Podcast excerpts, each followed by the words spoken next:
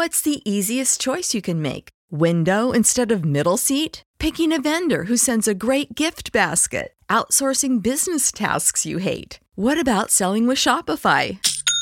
Whether you're selling a little or a lot, Shopify helps you do your thing, however you cha-ching. Shopify is the global commerce platform that helps you sell at every stage of your business. From the launch your online shop stage to the first real life store stage, all the way to the did we just hit a million orders stage. Shopify's there to help you grow. Whether you're selling scented soap or offering outdoor outfits, Shopify helps you sell. Wherever and whatever you're selling, Shopify's got you covered. Sign up for a $1 per month trial period at shopify.com slash try. Go to shopify.com slash try now to grow your business, no matter what stage you're in. Shopify.com slash try.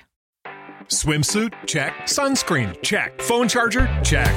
Don't forget to pack the 5 Hour Energy. It fits great in a pocket or carry on, and the alert feeling will help you arrive ready for anything. Now get 20% off when you use code 5HE Travel at 5hourenergy.com. Expires April 30th. One time use only, not valid with other discounts. Remember, visit 5hourenergy.com and use code 5HE Travel to save 20%.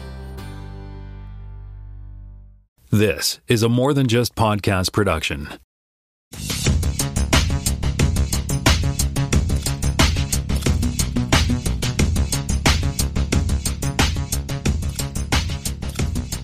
Welcome to Spotcast, Season 5, Episode 6. My name is Tim Mitra. I am in Toronto, Ontario, and I'm joined once again by Jonathan Kuline in Mississauga, Ontario. Hello there, kids.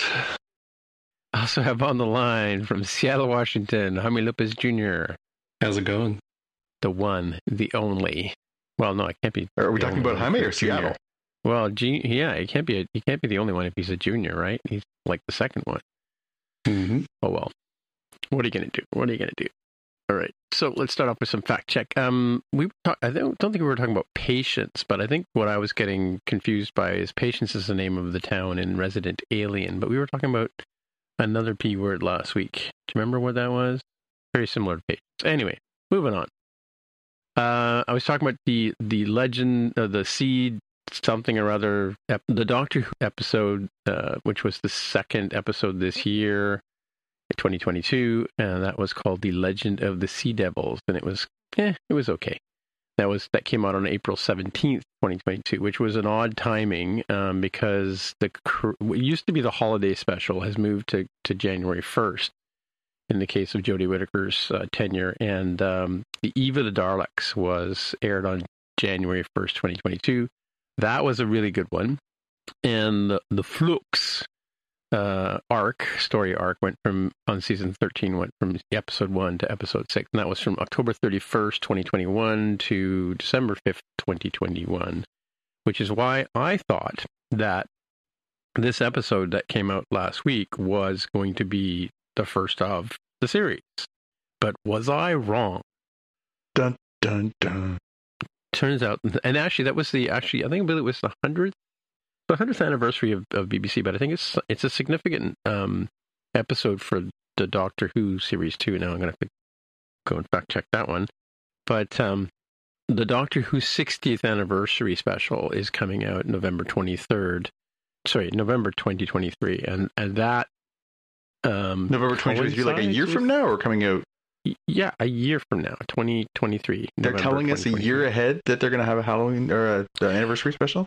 Well, not just that. Well, no, it actually is the 60th anniversary, but not just that. There is no Doctor Who until then. Yeah, I saw the commercial and it says coming in 2023. I thought for some reason they meant like January, but yeah, Well, like I said, it's odd because last last year and previous seasons, you know, it was always a fall show. Like it would be October to December, and then they would have some sort of holiday special, right? hmm I get that they're delayed because of COVID and all kinds of other stuff. And, and um, did you? So, I think we're going to talk about Doctor Who in a in a bit. But have, did you guys get a chance to watch the episode before? Yep. I spoil it. I did. I mean, Mhm. okay, cool.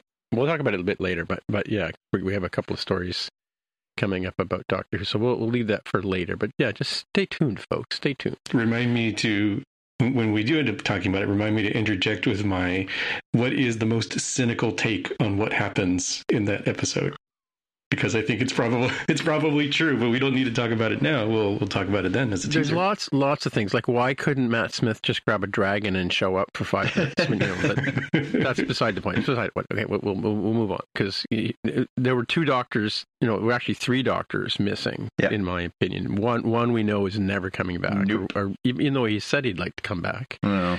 and the other two, who knows? Anyway. We digress. But Jonathan, before we move on, has some uh, fact check as well. Yeah, just a quick one. So uh, we were talking about the uh, we were doing our chat about Andor episode seven, and there's that great scene that we really like the the cinematography and the sets when they have this dressed up person walking through and then meeting with Kel. I did not recognize at the time, but I found online people were saying that that was actually Luthen's assistant Kleya. So she must have Like the one that was The- selling, that's in the shop. Yeah, the one that works in the shop with him. Oh, she was the one that went really? to Kel and said, "Go kill Cassian." I did not recognize her because she looked like fancier, dressed more dressed up. I guess I just didn't put two and two together Yeah, on that younger one. But too. I don't know. Yeah, yeah, but uh, that that's who that was. So yeah, so it was unclear if she was acting on orders from from Luthen. I it seems unlikely. Maybe she's just a more cautious member of the rebels, wanting to tie up loose ends and make sure that doesn't get back to her in Luthen. But yeah, interesting. Yeah, I, I also thought she was sort of the hapless assistant, but obviously she must be in the know if she's working with him, right? Yeah, I never Mhm. got the impression she was hapless. I just got the impression she was um, not as connected as he is. Obviously, he's he's you know high up and she's sort of helping. But seems like she's got a, Yeah. her own kind of agenda going on. Well, and so does he. I mean, he obviously has a, he's a loose cannon because you know, in in uh, Mon Mothma has you know questioned his tactics from time to time too, right? Yeah. And he's he, it seems like he's driving the situation as opposed to Mon Mothma, right? She's the money man, I think. All righty. All right, well, we'll move on to our headlines. And guess what? John's up again. Yeah, we uh, we got a little Marvel this week. We're going to talk about two trailers that dropped, uh, both really interesting and, and good stuff to talk about. So the first thing that dropped this week was the Ant Man and the Wasp Quantumania trailer, a much more fulsome trailer that uh, sort of showed, yeah, like lots of little plot beats, characters, a little more Kang. We got, uh, you know, obviously the the original Ant Man and the Wasp in there as well, and we see that they're getting sucked into the quantum zone, uh, where of course um, uh, the original Wasp and and uh, and our Ant Man have spent time, and so yeah, it's uh, it's a pretty pretty sprawling and I mean a very visually interesting trailer. What uh, what did you guys think? What were your first impressions of Ant Man and the Wasp: Quantumania? It looked interesting, you know. All it looked like all the, the people are back, except for I think there was one extra person, like a dollar, a daughter, right? Yeah, that's that's Scott's uh, daughter from his first marriage, Cassie. Right. Yeah. Yeah. No, it looked good. Interesting. Who knows? Yeah, kind of interesting that it seems like it's setting up Kang to be a bit more um, involved in this one. And he's uh, nicely on the poster, too, if you look at the movie poster. Hmm. Yeah, he looks much more like the Kang the Conqueror that we're used to from the comic books. The you know this sort of futuristic warlord type, as opposed to the sort of mysterious stranger we got at the end of Loki, right? Yeah, yeah, which was the the one who remains. Is that who he was in that uh, iteration? Yeah, yeah. But it looked, uh, yeah, it looked really interesting. I think uh, visually, I think it's going to be an interesting one, given that you know, obviously, when you're doing a story set in you know the microscopic or beyond microscopic quantum zone, you know, it lends yourself to real creativity that can go full Dr. Seuss on the whole thing and just kind of come up with anything they want visually and and uh, use their imaginations. It looks like they've definitely gone down that road because it's pretty fantastical looking. Um, hmm but yeah, it'll be interesting to see if this one really is, you know, we've been kind of waiting since we got that first appearance of Kang for Kang to become more of a real player. And we know that obviously we're going to get the Kang Dynasty as, as the Avengers movie. They've already announced that that's the subtitle. So we know that Kang's going to be a big player in the, in the MCU. I think it'll be interesting to see if Kang can really sort of make his mark on this story and uh, makes you wonder what, what will come of all this. Yeah, definitely does seem like it'll keep the humor angle that's associated with Ant Man, with the uh, "Thank you, Spider Man" kind of thing, of not getting any respect. Yeah. Yeah, absolutely. And the other trailer we got this week was uh, for Disney Plus's Guardians of the Galaxy Holiday Special. They had announced this a while back. We knew we were getting it, but really didn't have a sense of what exactly it was going to be.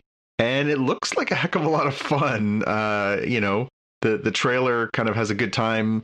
You know, the the crew decides to take it upon themselves to cheer up uh, Chris Pratt's Star Lord because he's still sad about losing Gamora, and so uh, Mantis and Drax go to Earth on a mission to bring the legendary warrior Kevin Bacon back to uh, give to him as a Christmas gift.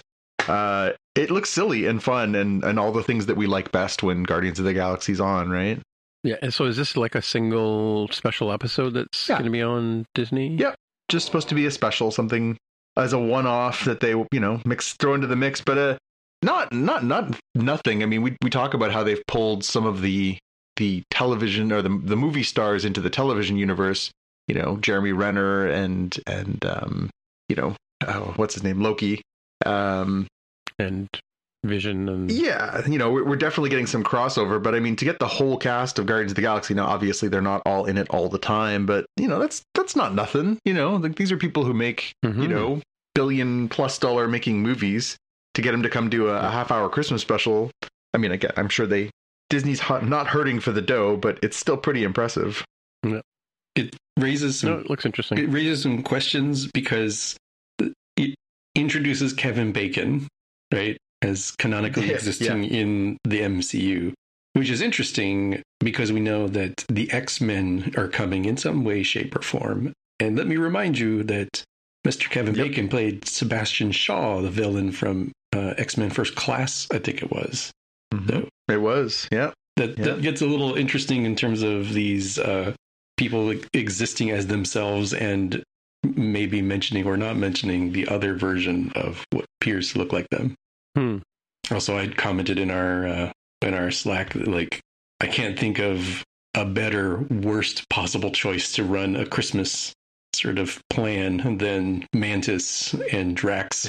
I feel like somehow Groot and Rocket would actually be more competent at this than than than those two. So this this feels like it's going to be a lot of hijinks. yeah, Yeah. I thought the big guy, what's his name? Um, the wrestler guy. Drax. Uh, no, what's the Batista, name? the real name Yeah, Batista. Yeah, I Dave thought he was done with. I thought he was done with the Garden Guardians. He said he would be done if James Gunn wasn't returning. But when Oh, they I see. rehired Okay. James Gunn, he said he would come back and do one last Guardians of the Galaxy film. Cool. All right. That's a good side. Oh, Jane Gunn. That Jane Gunn? No, That's sorry, it's, it same is. James Gunn. For some reason, it changed it to Jane Oh. Jane's Gunn. Okay, Jane Gunn. Apparently, Jane his alter ego. Hey, hey, let me but that's a good segue. let me fix So- that for you. Yeah. So last episode we spoke we spoke a little bit about uh, we spoke a little bit about the uh, the mystery project that James Gunn was going to work on for DC. There was all these rumors going around that he was going to sign on. We talked about what movie that might be. Uh, it turns out it's all of them. So James Gunn was announced this week along with uh, Peter Safran as the shepherds of the DC universe in film and television. So, yeah, they're co chairs and co CEOs of DC Studios, which is a newly created venture that will focus on uh, both the TV and the movie universe. So, one of the things that's been pretty distinctive all along is the same thing that Marvel used to have. Marvel used to have a, a different side doing the television stuff that was doing the movie stuff. And the television stuff wasn't quite as well regarded. And I say that with all love and respect to Agents of S.H.I.E.L.D. and, and, uh, you know some of the things that I have liked, like M.O.D.O.K., some of the other stuff that they've done. It uh, it's pretty much dead on the TV side. That stuff they killed because they basically absorbed that into the stuff that Kevin Feige's doing, and that's all under the DC umbrella. That's why all the Disney Plus stuff is all intertwined with the movie stuff now. 'cause it's all under one banner. DC, same job. They had basically a movie studios that was kind of doing its own thing, and then they had a television production side that was doing its own thing. But not only was it doing its own thing, it was doing its own thing and spreading it around. So there was the Greg Berlanti led and produced content for CW, and then there was other programs that were showing up on different platforms like DC's uh, app for a while there had Doom Patrol and Titans. Some of that work has gone over to HBO now. So they've apparently decided to just amalgamate all of it under one banner and have these two guys lead it. And I must admit, I don't know a heck of a lot about um, about Safran, but I do know a lot about James Gunn, and he's made some great movies. So this is interesting. I wonder what he's going to uh, to bring to the mix. Well, consistency, I guess, right? If you from based on what you just said, with them being all over the place with other stuff, right? So that may be why their their you know their efforts seem to be you know not as cohesive as say the Marvel stuff is, right? hmm Yeah, they don't have a Kevin Yeah. Feige. They never have had one central person sort of creatively Well, they had Stan it. Lee, didn't they? What's that? They had Stan Lee for a long time. Uh, well, and Marvel did. DC hasn't, but Oh, yeah. oh, he wasn't. Uh, Yeah, Okay. so there- there's really there's been nobody on the DCEU side that's been sort of that that consistent through line to it. So yeah, you're right. It's it's been very sort of all over the place, and it's been mixed results is a kind way to put it. There's been some good stuff. There's been some bad Yeah. stuff. Uh, there's been stuff that you know is worth worth watching, and some stuff where it's best to just turn and walk away. I'm Well, curious. that's what I mean. Like, like they get a lot of flack, you know. Um, Oh, yeah. In general, you know, like but people like the characters. We like Superman. We like Batman. You know, we like we like all you know Wonder Woman and all that kind of stuff. And but it's been inconsistent, you know, as you said. But you know, I think I think the the the thing is that they've got great characters. They just keep dropping the ball on on what they're doing with them, Mhm. right? Yeah, yeah, yeah, it'll be interesting to see if having one central person and the interesting part of this is obviously they they did kind of poach him more or less. He was working on Guardians of the Galaxy, working with Kevin Feige, working inside the, the Marvel Studios, Marvel Productions banner. So he's gonna know how that works with, you know, the central, you know, group of people led by Kevin Feige on the production side and then hiring all these other people that work under that umbrella if he can bring that experience over, he could follow that template. We might start to see a, a bit more of a cohesive through line. And I'm not suggesting they need to integrate all their movies and have them overlap the way that we've seen that in some circumstances for the Marvel stuff. But even if they were a little more consistent in just, you know, making sure the quality of the product was even, that would be a good start. Yeah, I don't know that they need to reproduce the formula that works over there. Like that's kind of uh, that's what gets movie studios into trouble is when they try and do something the same as someone else. You know, um, Yeah. I th- you know, I think I think he, like you said, he does. He's going to bring some experience from having worked in there in that stuff. But I'm sure he's going to want to go his own way too, right? Yeah, Mhm. yeah, and then Mhm. that's the hope Yeah. too. Again, you don't want him to do an exact copy because we already have an MCU and it's great. And you know, DC obviously has its own flair and things that it's very good at. And as you say, you know, it's it's a lot more sort of myth making. It'd be interesting to see how uh, how he decides to to move forward with this. Cool. Little bit of bad news next. So we saw the passing of a an animation legend this week, uh, Jules Bass, Bass, Bass. Anyone? Bass, Bass? Rankin Bass, Bass, like Yeah. Rankin Bass. part of Rankin. Bass, right? Yeah, that's how I've always said it, but you never know with these things. So Jules Bass uh, was the director, producer, composer, man of all things on countless things that you've seen over your lifetime, including the classic animated Christmas specials, Rudolph the Red-Nosed Reindeer, the the one with the stop motion animation, uh, Frosty, the, the Snowman, Snowman. of course. The Hobbit. Uh, yeah, absolutely. He's you know behind so many of these, and you know, including of course, you know, Santa Claus is coming to town, and all these things. Little Drummer Boy, uh, just I mean, you name it. Uh, through that stretch, he was so involved in all those different different productions, and then you know later on, you know, the Last Unicorn, uh, Thundercats. You know, like this this Yeah. was an, a genuine icon in the world of of animation. Uh, of course, partnership for a long time with um, Arthur Rankin Jr. So Rankin Bass, as you guys mentioned. Uh, yeah, these these two did a ton of animation work when it was often considered, you know, a little bit juvenile and a little bit puerile. These guys were were were still, you know, working to bring quality and integrity and stuff to these products, and uh, they kind of kept the torch alive for another generation to carry it forward. And now we get to the point where animation is is this extremely well regarded art, art form. So yeah, I mean, guys like Jules Bass, uh, you know, these these are the, the people that laid the laid the bricks for everyone else to walk on. So uh, a big life and a and a big huge win, and uh, sad to see him go at the age of eighty seven. Uh, Arthur um, uh, already predeceased him. Uh, Arthur died a few years back. He was he was younger. Um, so yeah, Actually, he was the same age, or I mean, he was the same age when he died. Um, he was 20, 20 He was, old- I guess, ten years old because he was eighty nine in twenty fourteen when he passed away. So yeah, yeah, true, true. Yeah. But yeah, it's must have been the uh, it's sad to see people like that go. But uh, man, what a legacy! It's quite a bit when you look at the um, list of Rankin Bass production films. It's uh, it's a lot. The Hobbit, uh, Wind in the Willows, uh, Little Drummer Boy, Little Drummer Boy Two, Book Two, which I think I vaguely, I think I vaguely I must have missed that one. Yeah. Drum harder, you know. yeah. No, like I say, Yeah. the guy was everywhere. And definitely, definitely a look. I mean, between the two of them, they had a very distinctive look. I mean, it was very all over the place in in seventies when I was a kid. Right, you'd see Rankin Bass stuff on Saturday morning cartoons, and Mhm. you'd see the influence on their TV shows. I think I want to say H.R. Pufnstuf sort of had that look too, but I don't know if it was necessarily just maybe inspired by their kind of animation, right? Like that's where the Hobbit looks like, you know, Toad of Toad Hall, or Mhm. or you know, Frosty the Snowman for that matter, right? It's that same style. Cool.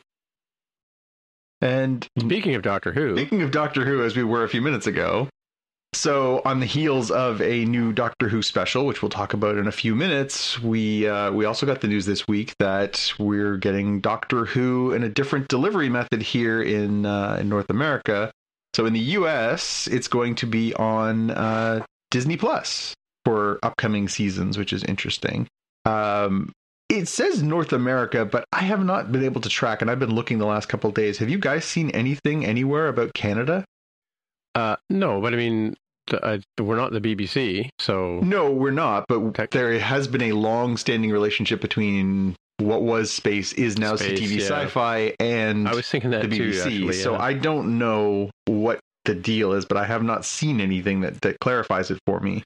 I think it depends on who has the more money. Uh, oh, well, honestly, it depends on term of contract. If they have, you know, Yeah, if yeah. they have the ability to just you know end the contract with you know crave or or or whatever it is ctv sci-fi here in canada and move it to disney plus i'm sure that's better for them across the board but whether or not they can just up and do that i don't know but Yeah, I don't know.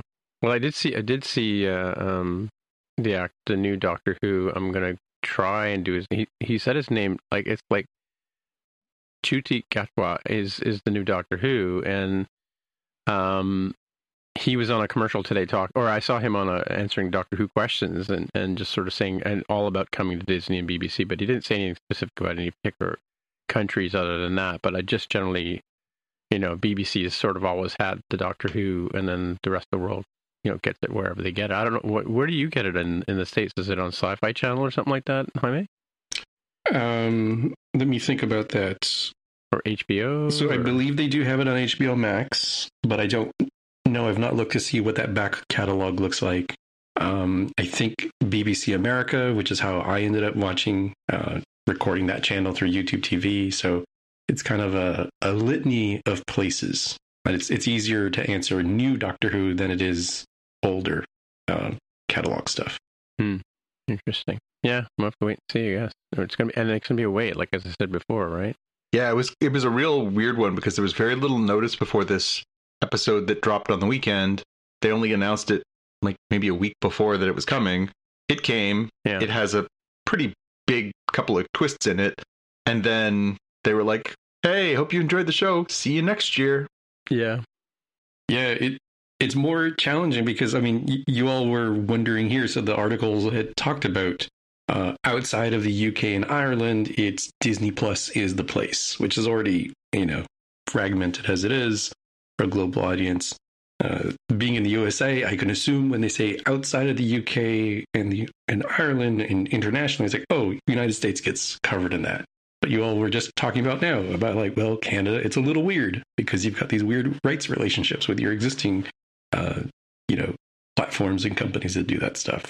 So it is, uh, it is very difficult. It, you know, it, it is something for people to think about. About like, you know, is the consolidation a bad thing? I'm not going to say that it's not. But the one nice thing about consolidation is that it does mean that it gets simpler to just be like, yo, I want to watch all of Star Trek. And I think that's almost all true with Paramount Plus. I think there is some stuff that is missing. Don't remember off the top of my head what is or isn't. Um, Yeah. Uh, It does say here in this article too that it's, exclusively on BBC for UK and Ireland. So I mean, presumably that means again up for grabs. What's interesting too, and my question was, okay, well, what about all the back catalog? Because it's always been prohibitively expensive to get hold of um, older. I mean, there's tons of VHSs and and you know box sets and um, actually they never really did box sets. They only started doing them recently on on DVD, and I'm not sure if they do and Blu-ray and stuff, but it's always been really pricey stuff coming out of BBC studios, right? So unless you're a real diehard fan, you know you probably don't, you probably haven't seen all the episodes. So what's interesting is the new logo is the same logo or similar logo that was on Tom Baker's Doctor Who back in the late 70s, right? So can we read between the lines as we normally do and say does that mean that we're going to get some back catalog stuff in in Disney Plus as well? Like we've got the Star stuff, right? So who knows? Um, it'd be interesting to. I mean, it's really janky special effects, but you know, it's kind of quaint and, and of its time. But um, it certainly was. I mean, like Star Trek made Doctor Who look like you know, uh, like a kid show kind of thing, or not a kid show, but a like a greasy kid stuff show, right? Um, and so let's let's do let's give people fair warning because unless you are living under a rock and you haven't been on social networks for the last couple of days um, and you didn't watch the last episode there are quite a few easter eggs and spoilers. So this is your spoiler warning where we're going to dig in just for a few minutes and talk about what we just saw right? Um, as I mentioned, the only people that I noticed that weren't there was uh, Eccleston, Capaldi, and Matt Smith. Right, Matt Smith we know is busy, you know, shanking his niece and and um, uh, shanking is that the right word? Uh, boinking, I guess, and driving around in dragons. Right, so so obviously he's tied up, and mind you, he's probably done. He was doing he's doing uh, press tours right now for House of the Dragon. So, but anyway, um, that nevertheless, uh, and are they filming? Didn't we? Didn't, didn't your cousin say that they were filming um, House of the Dragon? Was it in Ireland or in Wales? That he said Nor- they were filming it. I think they're doing both, but no, I know they're doing some of it in Northern Ireland. That's what they did the Game of Thrones. Northern did. Ireland, yeah, because because yeah. because uh, because um, Doctor Who is filmed in Wales, right? Um, which everybody knows, but the so yeah, so so the the what, what I found really interesting about the show was I didn't recognize the two ladies, Ace and and um, Tegan, right away, but they were companions when I was a kid, right?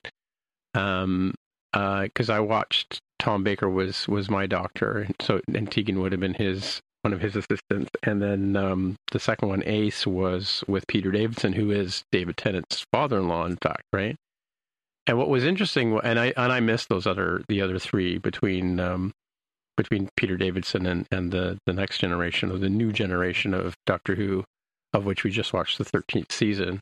Um, yeah, so those other, I don't really know them that well, but, but it was interesting because when Jodie Whittaker goes into the sort of the after world or, or the, the holding pen area, the waiting room for regeneration, um, she sees other doctors, and they're all played by the original actors who played the various incarnations of doctors, except for the first one who had died, and the person from Harry Potter series named I forget his name now. Um, who's the house the the groundskeeper on on um, Harry Potter? Help me now. You know the guy. Come on. Well, I recognized him. Uh, Argus Filch is what the internet tells me. Is Filch? Yeah, yeah, yeah. yeah. Filch. Yeah. So he play he plays uh, he plays the he played the first Doctor in uh, a TV making of Doctor Who that was filmed, where he played the original actor. Um, so he, so he's kind of like like he's like the de facto first Doctor, right? And from because the other actor is long dead, right? And he looks very similar to him and dresses the same way. So it was interesting to see them sort of with all the different clothing and you know the different sweaters, like you know the sweaters with the question marks on. I don't know if you guys recognize any of this stuff, and even the master was wearing Tom Baker's scarf, you know. Um, and so they had the they had the uh, the the companions as well as a, a, bunch of the doctors, minus the three that I mentioned. Um, and the the the interesting thing was at the very end where where um, uh, the older dude. Um, forgotten his name now. Um, because yeah, everybody was in it. Like even Dan, Dan was in the very beginning, and he left. The he left. He decided to leave the the the doctor. But uh, but they have this support group at the end of the at the end of the show where they have all the companions who can't talk about the doctor. Uh, who now have a support group they can go to, and they can, you know, like like a sort of a an Al-Anon kind of, you know, uh, talk about their their life with the Doctor, and and the old man that talks was actually one of the companions from the very first Doctor. Hmm. So yeah, I, I, didn't catch his name, but yeah, I looked at him and I thought, well, he, first of all, he's really old, so he, I wonder who he is. But yeah, he was actually from from the first the first very first Doctor, one of his uh, companions, right? Hmm. And the big surprise was, you know, as we expected Jodie Whittaker to to regenerate and turn into another Doctor. It does, I mean, part of the part of the plot. Apparently, the the um the force regeneration is something that they used to do to to people on Gallifrey when they broke the law, right? They were forced to regenerate into into another person, and that's kind of what where the Master takes that idea from. It's not like it's something that hasn't been talked about or or done before. Um, and he forces her to so I kind of maybe messes up her her regeneration pattern, um, because the actor who I can't is it Tutsi Gatway Chuti was Chuti. you were expecting him Yeah. to appear at the end of the episode, and it didn't. It was it was David Tennant, right? And you know if you I mean you look on anywhere on any picture of Doctor Who these days, and it's David Tennant looking out, standing out in in the TARDIS, looking out, going, "What the heck's going on?" Right? Now that was a real twist, you know, like um because and according to this article that I mean I posted here, David Tennant's going to be in the first three episodes of the new series, right? Which is kind of an interesting thing, you know. And I've seen interviews with him and Matt Smith together and separately throughout the years, and, and they've all talked they've all talked about going back and doing Doctor Who at some point, right? Um, so it's kind of fun, you know, for for you know, again, not the best sci-fi on on the planet, but still, you know, if you're if you're watching Doctor Who for a long, long time, it's kind of fun to sort of see these, you know, these guys come back and be revealed, right? So, what did you guys think of the whole episode in general? it was it, it was probably different for you than it was for me. I was not a classic Doctor Who fan. I remember trying to watch bits of it in the past. You know, I, I had a lot of British friends growing up. It was something that was on in the afternoons here in Ontario on TV Ontario, public access television, and it was awful. It was it was awful. It was the worst sci-fi. It's very, it's very much the it's the sci-fi version of Coronation Street. Like, Oh, it's yeah, like- it, it it had a very loyal audience, and the people who loved it loved it. But I grew up on on Star Wars, and then you know, uh, Close Encounters and ET, and good sci-fi that was you know I had sort of had a high bar. So when they were like, "Oh, you'd love Doctor Who if you love sci-fi," I was like, "This is what's with the thing with the plunger on the front? Like this is awful." yeah. Never mind that. The special video, the the video effects It just played with the filters and stuff. Yeah. Yeah, I mean it, it was feedback, it was yeah. pretty low budget and, and pretty rough. So I never really took to it, but I do remember you know uh, Davidson and Baker and you know I remember those faces. They were certainly icons of the time. People, you know, you would I was going to comic cons and and nerd shows for 40 years and I remember lots of people dressed up like that and it being a big, you know, cult favorite especially among uh, Canadians who grew up Brits and and so I, I have an awareness, but even I was watching this episode being like, who's that? Who's that? Who's that? Who's that? Yeah. I, I'm sure for a certain generation, there's a real kitsch to like, oh wow, it's Ace, oh wow, it's Tegan, oh wow, it's this, oh wow, it's that. And it's like, for me, it, it would have been much more interesting if they brought back, obviously, again, they did bring back Tennant, but if they brought back Matt Smith and Karen Gillan, and you know, if they brought back Eccleston and they brought back Billie Piper, Yeah, was, uh, and- why weren't they in the very last scene? Why couldn't they spend a few bucks and have them in the very last scene? And just you know, in the in the support group, because obviously Amy Pond and and um, Rory, was that his Rory, yeah, yeah, they need support too, right? So, yeah, yeah. and Alex Kingston they didn't bring her back either. Yeah. So, and I get it. Uh, The part that I found a little incongruous was that obviously, you know, everybody there has gotten older. It stands to reason that the companions have gotten older because, of course, they're human beings. But then they come into encountering, as part of the plot of this story, they come into encountering a holographic presentation of the doctor to them. And it's their doctor, not just the Jodie Whittaker doctor. It's it's their doctor but at their current ages, not at their younger ages. And I thought, if this was Disney Plus or this was something else, maybe they use their voices and they de-age them for those bits or something. Totally, Just something else to sort of be like, oh, remember? Because if they'd shown me, you know, those doctors at the way that they looked in the day, I would have been, oh, clearly that's that. Clearly, you know, like, like it, it's much more relevant that way. This kind of struck me as like, you know, when the old doctor shows up and they're like, oh, I recognize you. I'm like, why? How would you do that? Yeah. Well, I mean, I didn't recognize Tegan. Like, you know, like she was like a 24 year old nubile assistant, you know? Mm-hmm. To be honest with you, like I actually had to go to IMDb after after the show was over, or pause the show or whatever, to go and try and figure out where they came from. I went to, I think I went to uh, Wikipedia, not Wiki, yeah, Wikipedia to figure out where they come from because there's all kinds of Doctor Who stuff on Wikipedia, right? Mhm, But mhm. yeah, but even even I was at a loss, you know, and um, you know, and and uh, Tom Baker's still around. I don't know why. I guess maybe he's maybe gotten too old. He was in the last. Um, he was in the um, the Day of Doc- Doctor, which was Matt Smith and David Tennant together. Yeah. they somehow ended it in the same timeline, and Tom Baker was the curator at the museum that they went to. Right? Yeah, it's it's fun. You know, what, but I, I wanted to hear from Jaime, like as somebody who had no clue what was going on, not well, some clue what was going on. What did you think about it? I thought it was uh, still a pretty enjoyable episode for me. I could more or less get the gist of what was going on, and, and by the way that they sort of cinematically handle the introduction of a person, like, oh, this must be like a previous Doctor Who cast member of some sort, and I figure it must be the equivalent of the many folks who are going to go into Star Trek Picard season three with only the vaguest sense of who some of the people are and why everybody was losing their minds at seeing the trailer, right? So I'm like, oh, okay, same thing, but for Doctor Who fans. So I just moved on with my life and said, all right, cool, let me just enjoy the episode. I have no clue who this person is. Previous companion, got it. Uh, previous doctor, got it. Right. It, it was, I think, simple enough for me to understand that, even if I didn't get um, the implications of like, I think it was Ace who was really obsessed with like bashing stuff with a, a, a baseball bat or blowing stuff up. Baseball bat, yeah. Like that's not meaningful to me, but like I get it. They did a decent job of explaining it to people who aren't familiar with the lore, like I am, uh, who are, like me, who are not familiar with the lore. Yeah, it's interesting because you know the doctor, the doctor always like uh, the you know had the, the, as uh, the new the new Doctor who described it today. You know, always sort of has you know Earth's best interest at heart, but the doctors were very different people. I mean, you know, um, Capaldi was kind of or not Capaldi, but Da- Davidson was kind of a softy, and Capaldi was a grump. You know, um, and uh, you know uh, Matt Smith was fun and quirky, and you know, so I'm sure the other the other actors had their own um, proclivities. But the thing is that you know, no two doctor, no two actors ever acted the same way as the Doctor, right?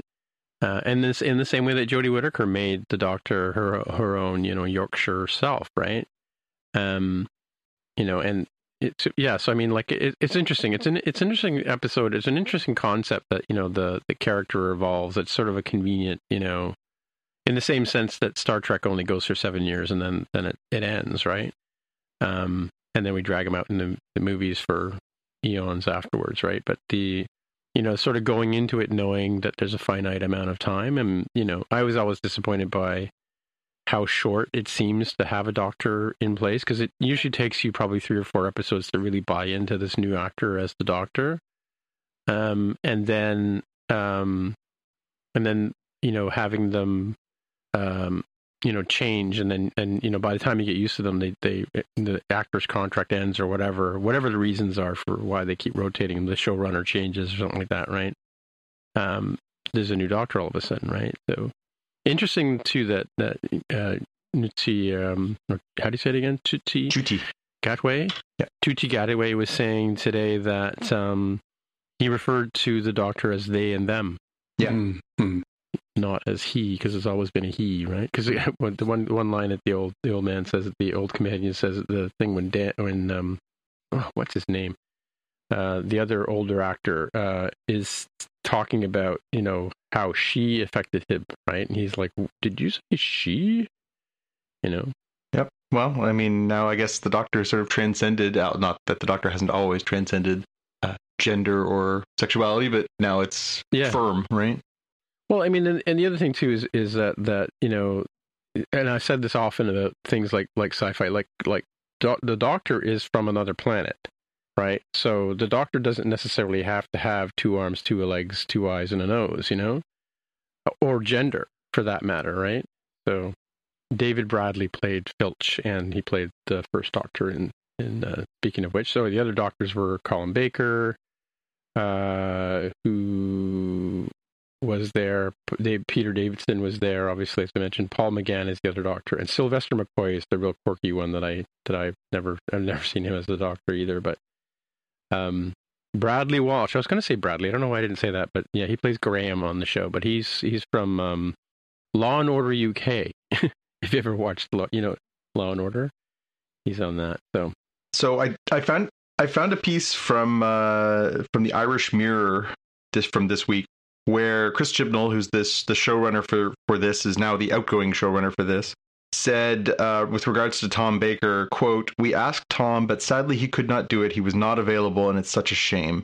Um, but when asked about Peter Capaldi, Matt Smith, and Christopher Eccleston's absences, that was to protect Doctor Who, new Doctor Who boss Russell T Davies' plans for the 60th anniversary.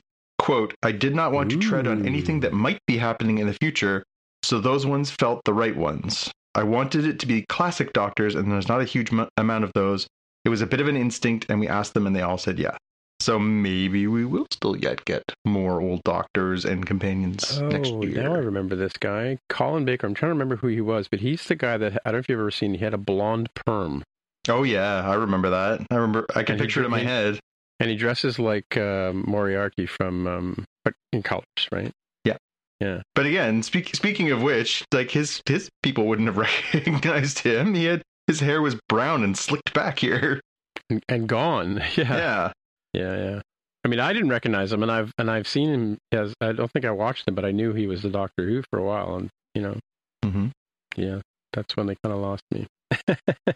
They're gonna, you know, deep fake or Tarkin some of these folks in the future, anyways. like you said, they get that Disney Plus money, and there's like, you know, they'll they'll handle some of this stuff for you. I am um, perhaps overly cynical about uh, the the stunt of having David Tennant return feels like yeah. uh, a. I'm not saying it's a bad decision because it's an interesting one. Um, it's certainly a person that I even I would recognize as a as a Doctor Who. It feels a little bit like somebody somewhere said, you know what, we already had enough trouble with this first time having a doctor regenerate as not a white man. Can we do two in a row that are not a white man? no, we can't. We already scheduled this other one. But what if we brought back a white man to be in between so it's technically not sequential? Mm, you know what I hmm. mean? Right. Like, uh, oh, right. You know, yeah. it feels like one of those uh, semi cynical things that uh, can work out for the fan base, but kind of is intended to pander to a unsavory part of the fan base. Uh, look at, you know, mm. the, the stuff that we talked about. Heck, anything that has uh, a a non-white man main character like um, you know the Kenobi series, and I'm sure Black Panther will see it as well. Uh, just this really weird sort of thing that people do. I'm not saying that that was a consideration here, but it feels a little uh, feels a little funny to do it this way. Now, just you know, to save to save ourselves a lot of fact checking for the completionists, right? William Hartnell played the first Doctor, William Hartnell. Patrick Troughton played the second Doctor. Never saw an episode of his. Jon Pertwee played the Doctor third. Tom Baker fourth. Peter Davison fifth. Colin Baker sixth. Sylvester McCoy seventh. Paul McGann. I probably should stop saying the numbers because I I get it right. Eight.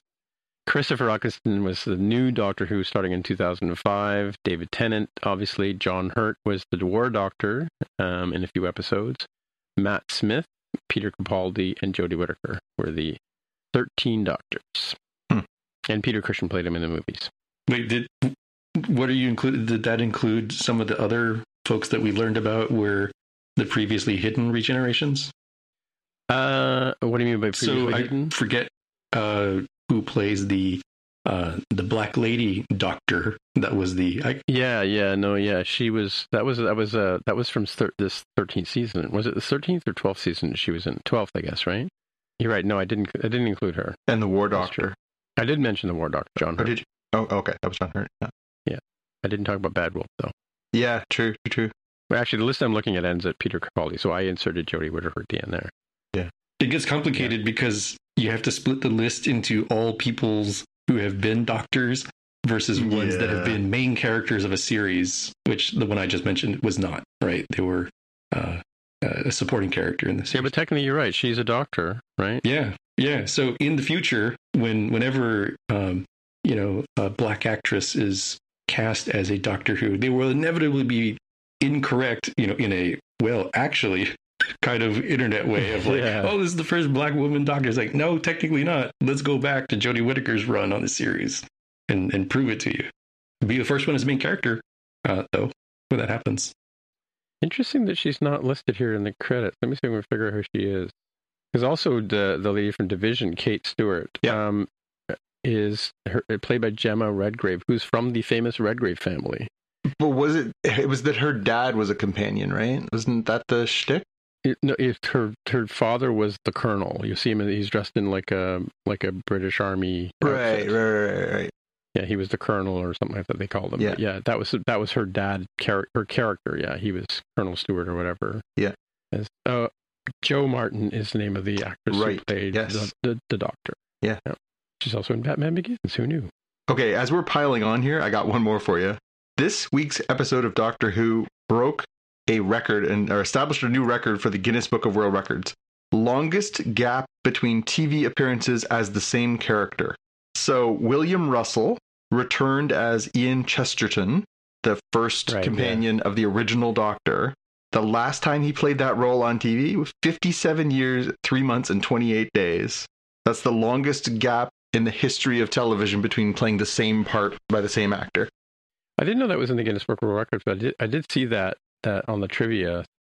Yeah, that's interesting. That that um, Yeah, it broke the record held by a character who was on Cor- Coronation Street who had a 43 year gap. So broke it by a substantial margin. What's Ron Howard doing? We need to get him in a special about the uh, town of Mayberry, and he can break a more record. yeah, that's true. That's- was that, do you think it's longer? Oh, I don't know. I mean, he played that role when he was like eight years old, and he's got to be in his 60s now. Easily, he's older than me. I think, isn't he? Oh, the the fact check, the fact check. I know, eh? So apparently, David Tennant is now the 14th Doctor, as well as being the 10th. Dun, dun, Weird, eh? dun. There's, there goes your stats there, Jaime. Yeah, it gets really weird. You have to have multiple lists, or at least one list that's really easily filterable. So, and one thing you didn't know, too, is that Jodie Whittaker was pregnant when she filmed that episode, Good for her. and she didn't tell anybody. So there's technically another Doctor. Baby doctor. Uh, Ron Howard, 68. Six, well, there you go. There you go. So, the, by the way, the Master, when he when he was the Doctor, he wore the twelfth Doctor's shirt, the tenth Doctor's necktie, the seventh Doctor's sweater vest, the thirteenth Doctor's thirteenth Doctor's coat, the fifteenth Doctor's decorative vegetable, the fourth Doctor's scarf. Interesting, eh? Hmm. And he played the second Doctor's recorder. Hmm. So he didn't. He looked like Joey from um, from Friends when he decided to wear all his all his clothes. Oh, yeah, he was wearing all Chandler's clothes. Yeah, yeah. Anyway, we do have a podcast to put on, so let's let's move on to another subject. Uh, back to I believe it would be Jaime. Yeah, Disney has said that in its grand plan to make the virtual and reality worlds uh, blurry lines between them, they want to have your viewing history on Disney Plus personalize your theme park experience in the real world, and likewise your theme park experience to influence your Disney Plus experience. Um, the examples here of like, you know, if you go to Pirates of the Caribbean, the ride, that it'll track that and start curating the content you see on Disney Plus. Or that if you start seeing things on Disney Plus, somehow, you know, affects things that will happen at the park. And I I raised the question to both you gentlemen, do uh, do you really want anybody knowing like, hey, uh, what you've been watching on Disney Plus, why is your experience so different from mine? Because it's not Right, it yeah, becomes yeah. more obvious. Well, it's interesting. You know, I accidentally logged into another person's account at, here at, at home, and the, yeah, the the menus are all different, right? Like they all they all morph to the person who's uh, got the remote in their hand. I guess, Jonathan, you must have that experience with all your people, right? Yep yeah, I, I don't know. I mean, I find the whole thing like even now when you know you start talking about a topic and then your phone starts showing you ads for it, I find it unsettling. I don't know. Could a personalized park experience be good? Sure. Could it be creepy as hell? Yeah. Yeah, if you watch things like The Sandman and, and The Werewolf and stuff like that in, in the comfort of your own home? Do you want, you know, that kind of stuff happening in, in real life as you go through the park? Maybe you're, just, you're there to see the Disney princesses. You know, right? Yeah. Or by the same token, maybe you go to the park and it's all Disney princesses. What does that say about you? Well, we know that Jaime would get the Paw Patrol parade coming at him, and uh, That's true. Yeah. yep. All right, one more, Jaime. Yeah, um, rounding things out in our news items is that Netflix has an official date for the Sonic the Hedgehog TV show, the animated series that they're debuting now on December 7th, sorry, December 15th. Uh, they had they had announced this was coming an animated series based on uh, the theme of multiverse, which seems to be a, a thing in media nowadays. So keep an eye out for that animated series. Cool. Hmm. Uh oh. Elon Musk has just finalized the deal to buy Twitter. yeah, and he started taking off people's heads already. Mm-hmm. Really? The, He laid off four major executives already. Basically the ones who were fighting him in the uh, in the trial. Oh, yeah. Well, there's a surprise. Yeah, a surprise. it's a good thing I don't work in social media. Or this would be really annoying. I sense a tinge of irony there. Mm. All right. Well, we're at the part of the show where we talk about something related to Star Trek. Or, sorry, we spoke about something related. I I heard you say Spock. That's right. We talk we spoke about John. things. Well, so we, I think we're going to start talking about things from now on as, you know, transport at home. So, uh, yeah, this is the part where we usually talk about something related to Star Trek. And this week it is the season finale, third season, I guess, of Lower Decks. Hmm. And Jaime has his name on the notes first. So I'm going to throw to Jaime. Yeah, mine is uh, precog, you know, follow up fact check for Lower Decks, uh, which is the scene from uh, Pee Wee Herman's movie with the uh, the stars at night are big and bright deep in the heart of Texas scene. It goes with the Nice. what I Yeah. assume is the uh, the you know meaning behind the name of the stars at night, given that this covers the Texas class starship. I Hmm. mean, it's practically an Easter egg at that point for that one. Uh, I'm not sure how folks feel about that, but that's what I immediately thought of when I saw the title of the episode when I fired it up on Paramount Plus. Yeah, you just reminded me actually of a Easter egg. Did uh, do, do you get like some kind of uh, a fine or something if you don't clap when somebody starts singing that, or Nobody knows because it's so consistently, you know, handled uh, culturally. do do you do you have to like restrain yourself from clapping when when somebody says it, or what's what's the etiquette? yeah, I don't know how the etiquette handles like uh, you know, funeral type situations or wedding type situations. Actually, wedding might be okay. Uh, you know, areas where you might need to otherwise stay quiet socially and how that conflicts with your your ethical, moral, and imperative duty to to respond in kind. Speaking of which, did you know that the "Don't Mess with Texas"? You know what the origins of that is? Uh, does it go further than the litter campaign? Because that's how I know it. It does not go further than the litter. Well, people take it further than the literal campaign, but it, it was yeah, it was about it was actually started for the litter. Well, you know because you're a native, right? Um, it was started. Don't mess with Texas. Is don't make a mess in Texas. Basically, was there. that's where it came from. I seem to remember George Bush using "Don't mess with Texas" in a different way, a different different for a different purpose.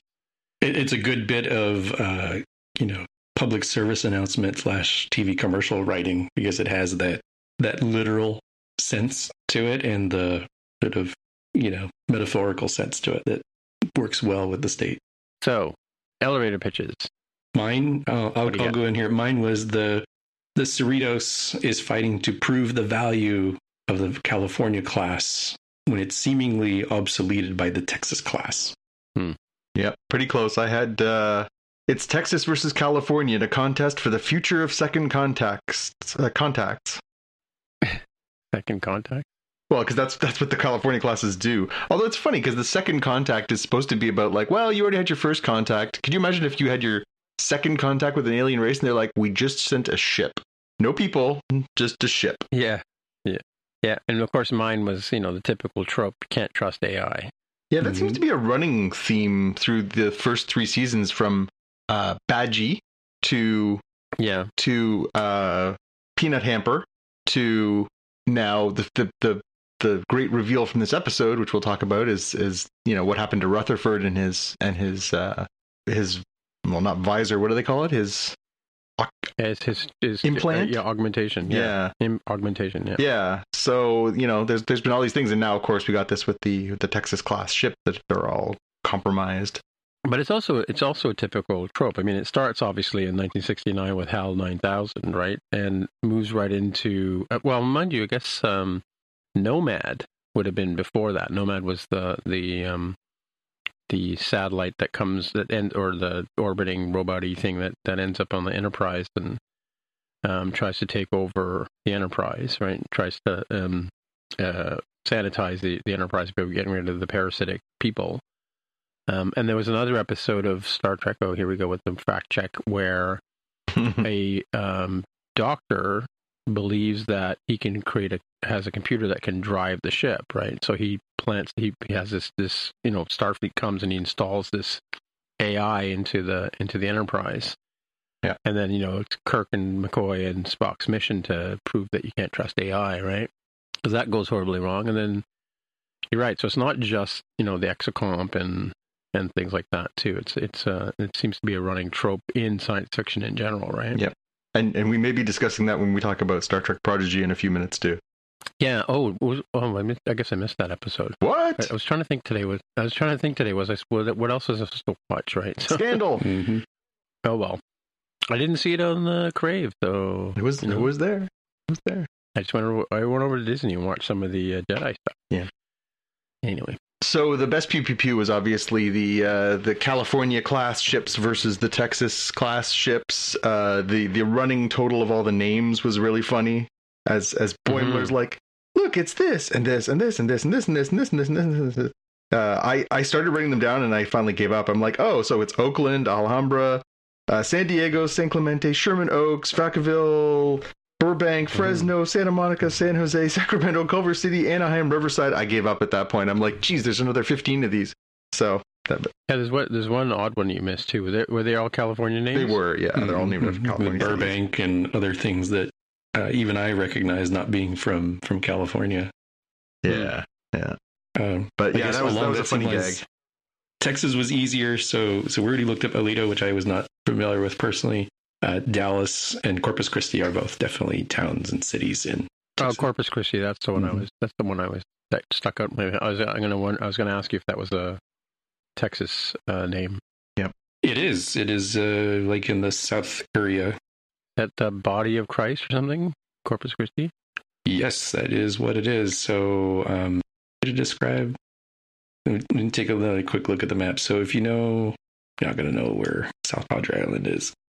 I know where El Paso is. Okay, so if you know where, like, the bottom, so El Paso is on the western point of Texas, but if you know the southern point and then you come up 25% up the curve as you're going up the, the Gulf Coast, that's where Corpus Christi is. Oh, So it's a- it's a sort of coastal- like Gulf of Mexico. coastal town. Uh, not not close to Mexico, no. Um, but it's uh, in the Gulf of Mexico, Houston. similar like Houston is also in the Gulf. What's the body of water that that um, Texas and Florida surround? Oh, Gulf sorry, I didn't. Gulf of Mexico, yes. I thought I heard just Mexico, but that might Yeah, have been an internet blip thing. No, Gulf, Gulf of Mexico. Yep, so it's on the Gulf. So they, they did definitely that, that was my best pew pew pew that they saved all the, the pew pew pew budget for this episode for this specific fight. A lot Yeah. of stuff a lot of stuff going on. All all, all the uh, green and yellow crayons, exactly. That's right. Right. Uh, how about your Easter eggs, guys? What'd you have? So who put the jumpsuit one? down? I put the olive jumpsuits because they make a reference to that. You know, I don't want to go work because they, they think they're going to lose their job, right? So the, the the real pitch for the episode is, you know, the Buenamigo has these automated ships. He wants to replace all the California class and basically shut down Freeman's ship and crew. And uh, so as a result of that, they're all worried about what they're going to do next. And I can't recall which one of them said it, but one of the lower deckers says, you know, I don't want to go work on a space station. I look terrible in an olive jumpsuit. Of course, the olive jumpsuit is a running gag because that's basically what they put all of them in in the classic series, right? Right. Yeah. Yes. So they mentioned Brigadoon. Yep. They had a Brigadoon planet, Mm-hmm. which is kind of, it's not really an Easter egg, but it kind of relates back to um, uh, Crusher's uh, romance with her. Oh yeah, the ghost, the ghost Yeah. romance, the worst episode of TNG ever. Yeah. And I don't know if you've ever seen the movie Brigadoon. It's a famous Hollywood thing about this city in Scotland that only appear or town in Scotland only appears at a certain time of the year, like once, and then goes away for like twenty years or something like that. Uh, and of course, you know, Gene Kelly falls in love with you know the local girl, right? Um, did you guys get the Riker leg bend? yeah, over the chair.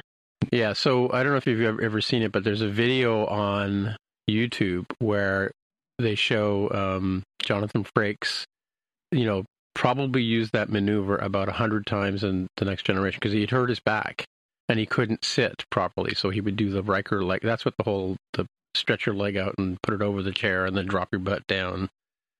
That ransom does. That's the Riker leg bend. yeah. And I've just put this on the the Easter egg that I just recognized was I was looking at um I went back and I did a freeze frame on the um uh, who's the bad the bad uh, admiral guy? Buen amigo. His name.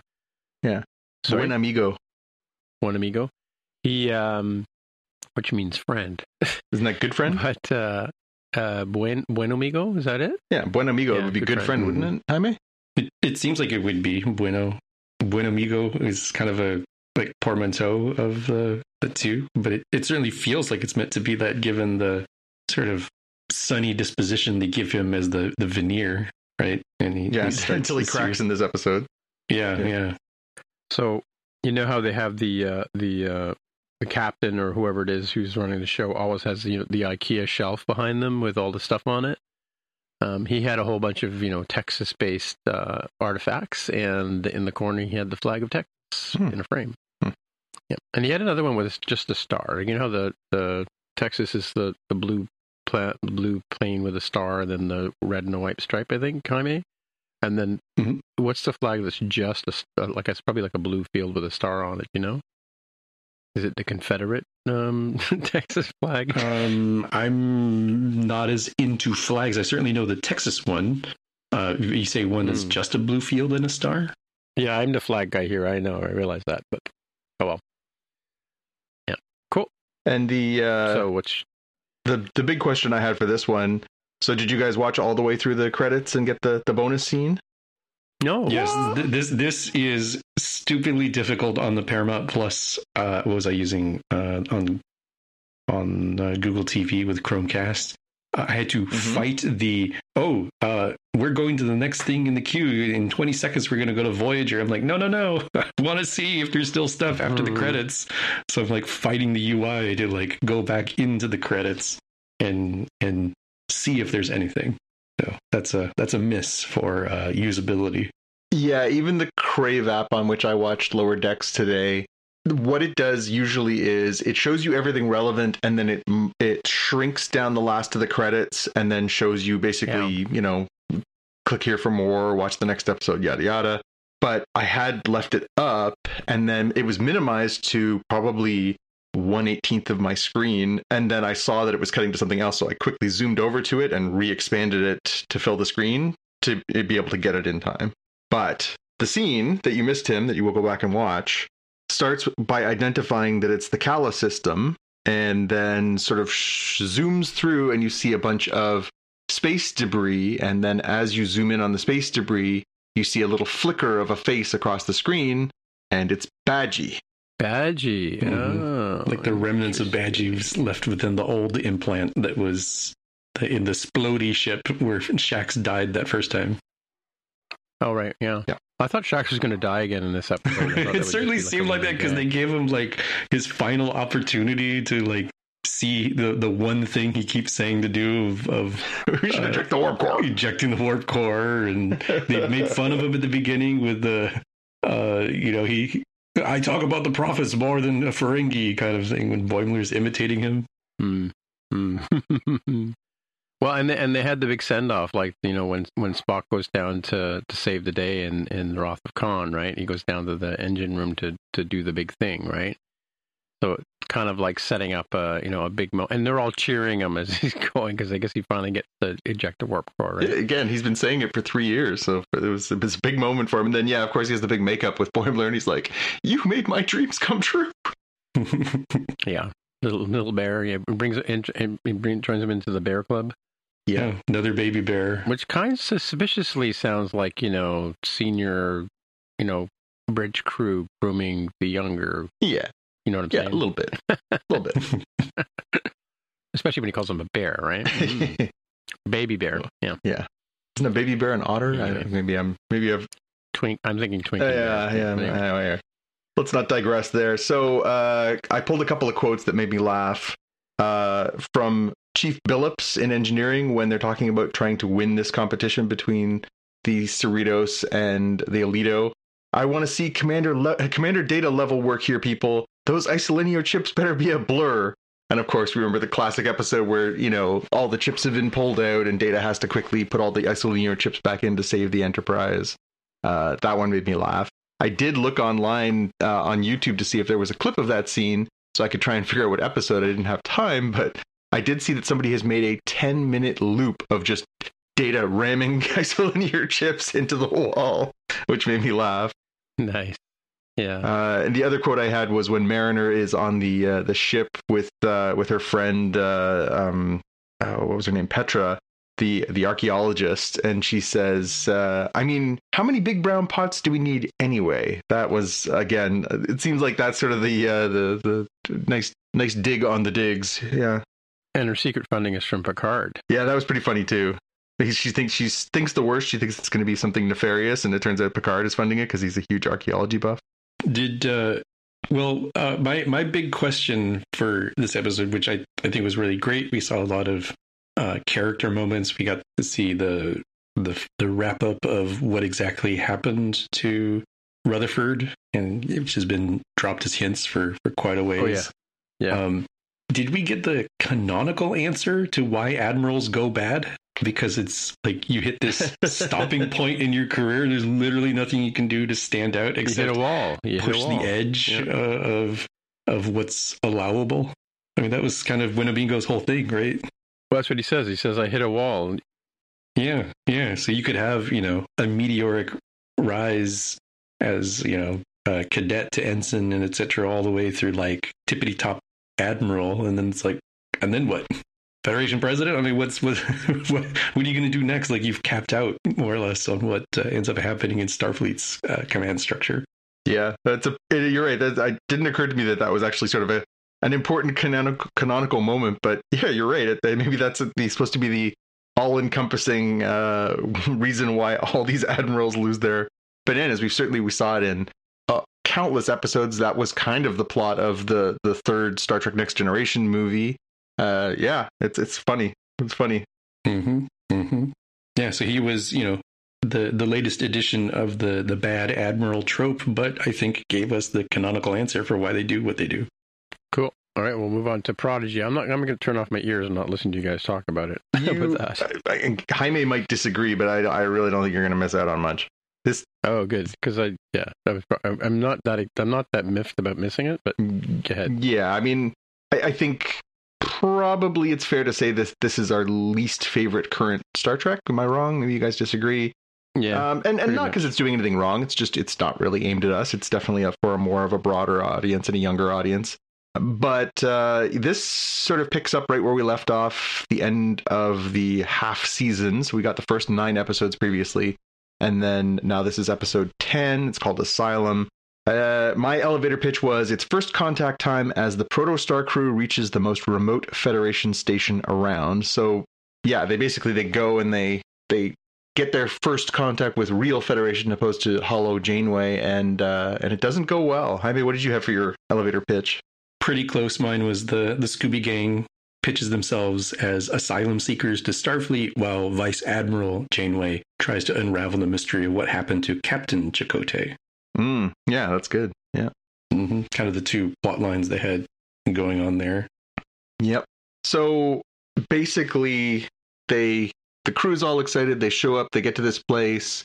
We get a little bit of you know, a little little bit of sort of plot moving forward in that we finally find out that uh, you know what some of these things are. We know now know that Murf is a Mellanoid slime worm. Uh, we find out that the Federation has encountered Dal's race before, but they won't tell us what it is. That was kind of interesting.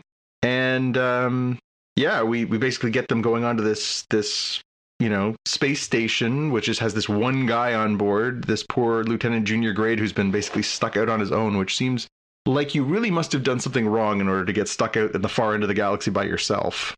Like that's the uh, True. Yeah. what was the, what was the guy's name? The guy um, who they kept screwing up on the TNG episodes, and they kept uh, kept seeing the, the guy who saw things on the the transporter. Oh God, what was his name? Oh, Barclay, Reginald Barclay. Barkley. That's Mhm. right. This seems like a Reginald Barclay post where people are like, "That guy's annoying. Let's just put him on this space station by himself for a while." But uh, but yeah, it- basically what happens is that um, when the space station tries to download the information from the protostar, the sort of virus, more or less, that uh, the diviner had put on board that he mentioned at the end of the half season, uh, gets into the space station and turns the space station against itself, and the space station basically starts to like you know blow them up, and you have this pew pew pew, and they all have to to uh, yeah basically leap for safety and try and get back to the protostar. It was not the most compelling half season back episode I've ever seen. It, it really was not like a a great thing. Really, the only thing that sort of came out of it is is the final line from this episode, which is uh, "I remember everything," where where Gwyn gets her memory back. Right? Yeah, it's it's a it's a bridge, it's a glue kind of episode. Yeah. To go between the the first half, which was them trying to escape from the diviner and and get away, to this second half, which is uh, getting together with Vice Admiral Janeway, right? As you know, she's Mhm. coming into into play here, so um, it it fits there as that sort of thing. Um, it does have uh, a pew pew pew action when the relay station blows up real good. Um, it's Yep. fairly well armed for something that's just like uh, a, a, a you know telecom Wi-Fi uh, mobile network kind of tower. Yep. Yeah. Uh, my my big question is, you know, what did happen to Chakotay? Because it's uh, it's real clear that he was, you know, given command of the Protostar, and uh, although Janeway's like, there ain't no way in heck you're gonna get me back in the Delta Quadrant, Chakotay was like, you know, it's fine. I, I'll, I'll- this new ship can go back and forth pretty quick and easy. It's not going to be a big difference. I'm sure the implicit idea is why not send somebody who's got some experience and isn't going to go totally green, even though you've got, you know, reports and everything. I'm sure that they filled out, but it's way different when you have actual hands-on experience. Um, but they've they've still been teasing like what happened? How did the diviner end up with, you know, knowledge of the protostar and be able to to know enough about it to turn it into a you know virus Trojan horse kind of program sort of thing, which is what causes the the problems in today's episode.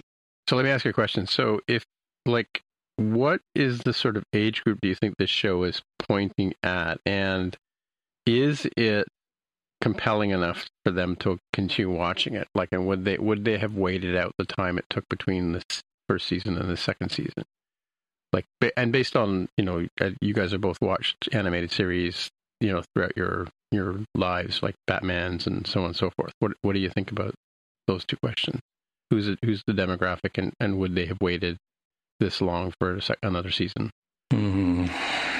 Feels like a couple different questions in there. I don't know how modern children consume this sort of stuff and whether they're watching along as stuff occurs week by week and, and might be hurt by a gap like that, or if they just sort of, you know, wander off because they're going to lose attention anyways and then come back and go, oh, look, there's like five new episodes of this thing. Let me watch it.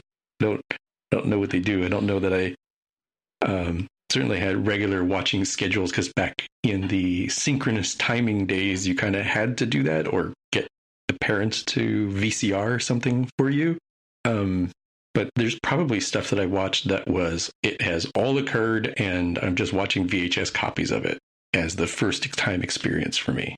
my experience with with young younglings is that you know based on jonathan's two boys and, and my current granddaughter is that it's like i watch the show i want to see another one or i want to watch the same show over and over and over again right so i kind of like but that's for you know sort of your younger less than 12 year old kids but I, and I, I would think that a young teenager would watch this probably because their parents are into star trek you know kind of thing but what do you think john what do you think the Yeah, I, I thought of this as more of a generation bridging show. So this would be the Star Trek you might watch as an adult who's a Star Trek fan with your, I mean, eight eight to twelve, eight to fourteen, something like that year old.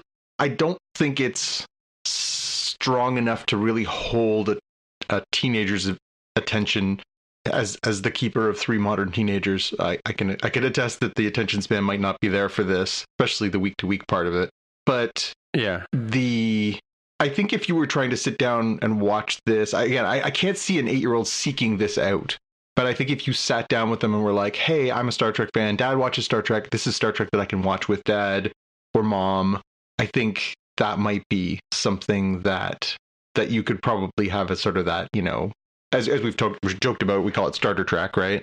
I think for starter trek, especially if you're watching it with them and can sort of provide a few, you know, oh, that's actually really interesting because of this, and you know, you could you could watch it with them and sort of engage them. Maybe that's what they're going for.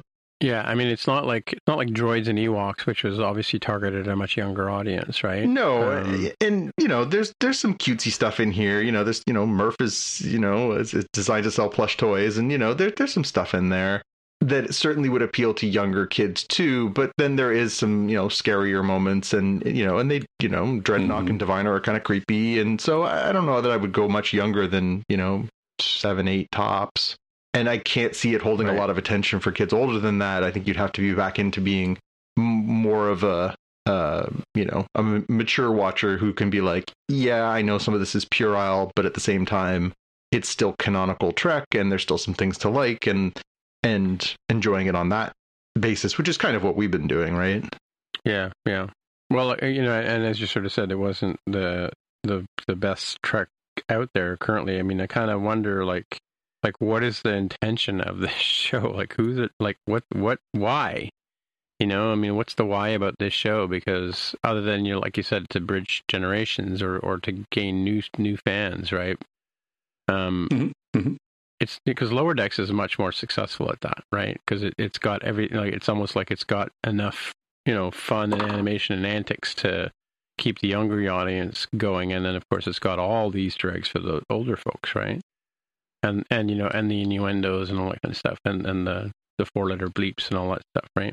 I think they can both be generation bridging shows, although I would hesitate to have lower decks be one for like under teens, depending on your you know particular parenting style. Whereas I think Jonathan's right that this one for Prodigy can skew a little bit younger for the the lower end of the bridging, although not super young because there is absolute peril in these shows, which is something we had talked about in the first half of the season of like, oh, by the way, the background of this story is uh, child enslavement. And today, I couldn't help but think, you know, Yeah, they could sell a Happy Meal toy of each of these things with Murf, you know, he's cute. And here's Gwyn in this medical pod. And look, it fills up with water. So you too can simulate her acts almost accidentally drowning. I was like, holy shit, this is this is scary, man. Like, this can't be for little, little kids. This is, uh, you know, maybe like eight. You know, they're not going to get nightmares and scream for this stuff. I'm drowning, mommy. I'm drowning like the Star Trek characters.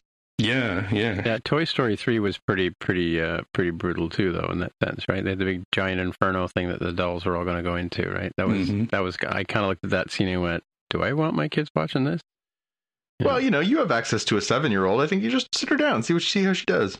Well, no, I mean, I, your kids were around during that. Oh, time. for It sure. was like Yeah, you know, of course. yeah, would like even even the the big purple bear might have freaked him out. yeah, right? fair, So, fair. Yeah. Yep. he was pretty. He was pretty nasty character that one. Yep. That was Kelsey Grammer, wasn't it? I think it was Ned Beatty actually. Ned Beatty. Oh, really? Yeah. Oh, Yeah. Uh, okay, so the the episode. Uh, sorry, Tim, we're going to get into it here, but the episode ends with uh, uh, Admiral Janeway, or or what is she? She's not Admiral. What is she? She's Vice Admiral. Vice Admiral. Yes, Vice Admiral Janeway and a couple members of her crew show up at the original mining site where they had left the diviner, and they find the diviner there, and they're like, "Well, we better take him down from there and ask him some questions."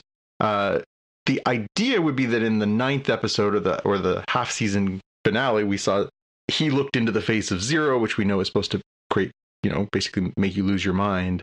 So what he will be, whether he will be restored to his previous nefarious self, how this all plays out, and and what he will do to or with the real Janeway uh, is is a real interesting question.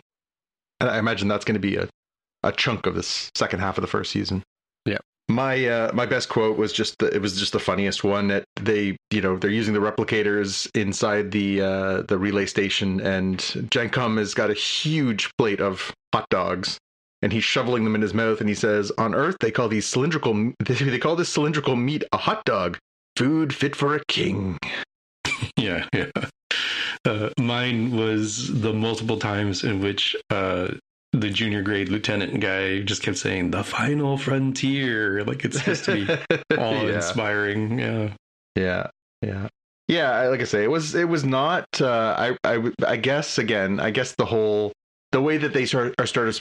You you look for a second half of a season premiere or season premiere to to grab you to have a couple of things that hook on. The two things they try and use here are uh oh Janeway's found the diviner and and uh oh Gwyn remembers everything. So that's where we're supposed to sort of kick this second half of the season off with. Well, now that she knows everything, what's that going to mean? And now that they found you know the diviner, what's that going to mean? but it was not the grabbiest episode.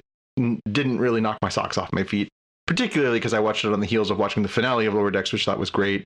And a day after watching Andor and Power of the Force, and a few days after watching House of the Dragon, which are all like really good TV.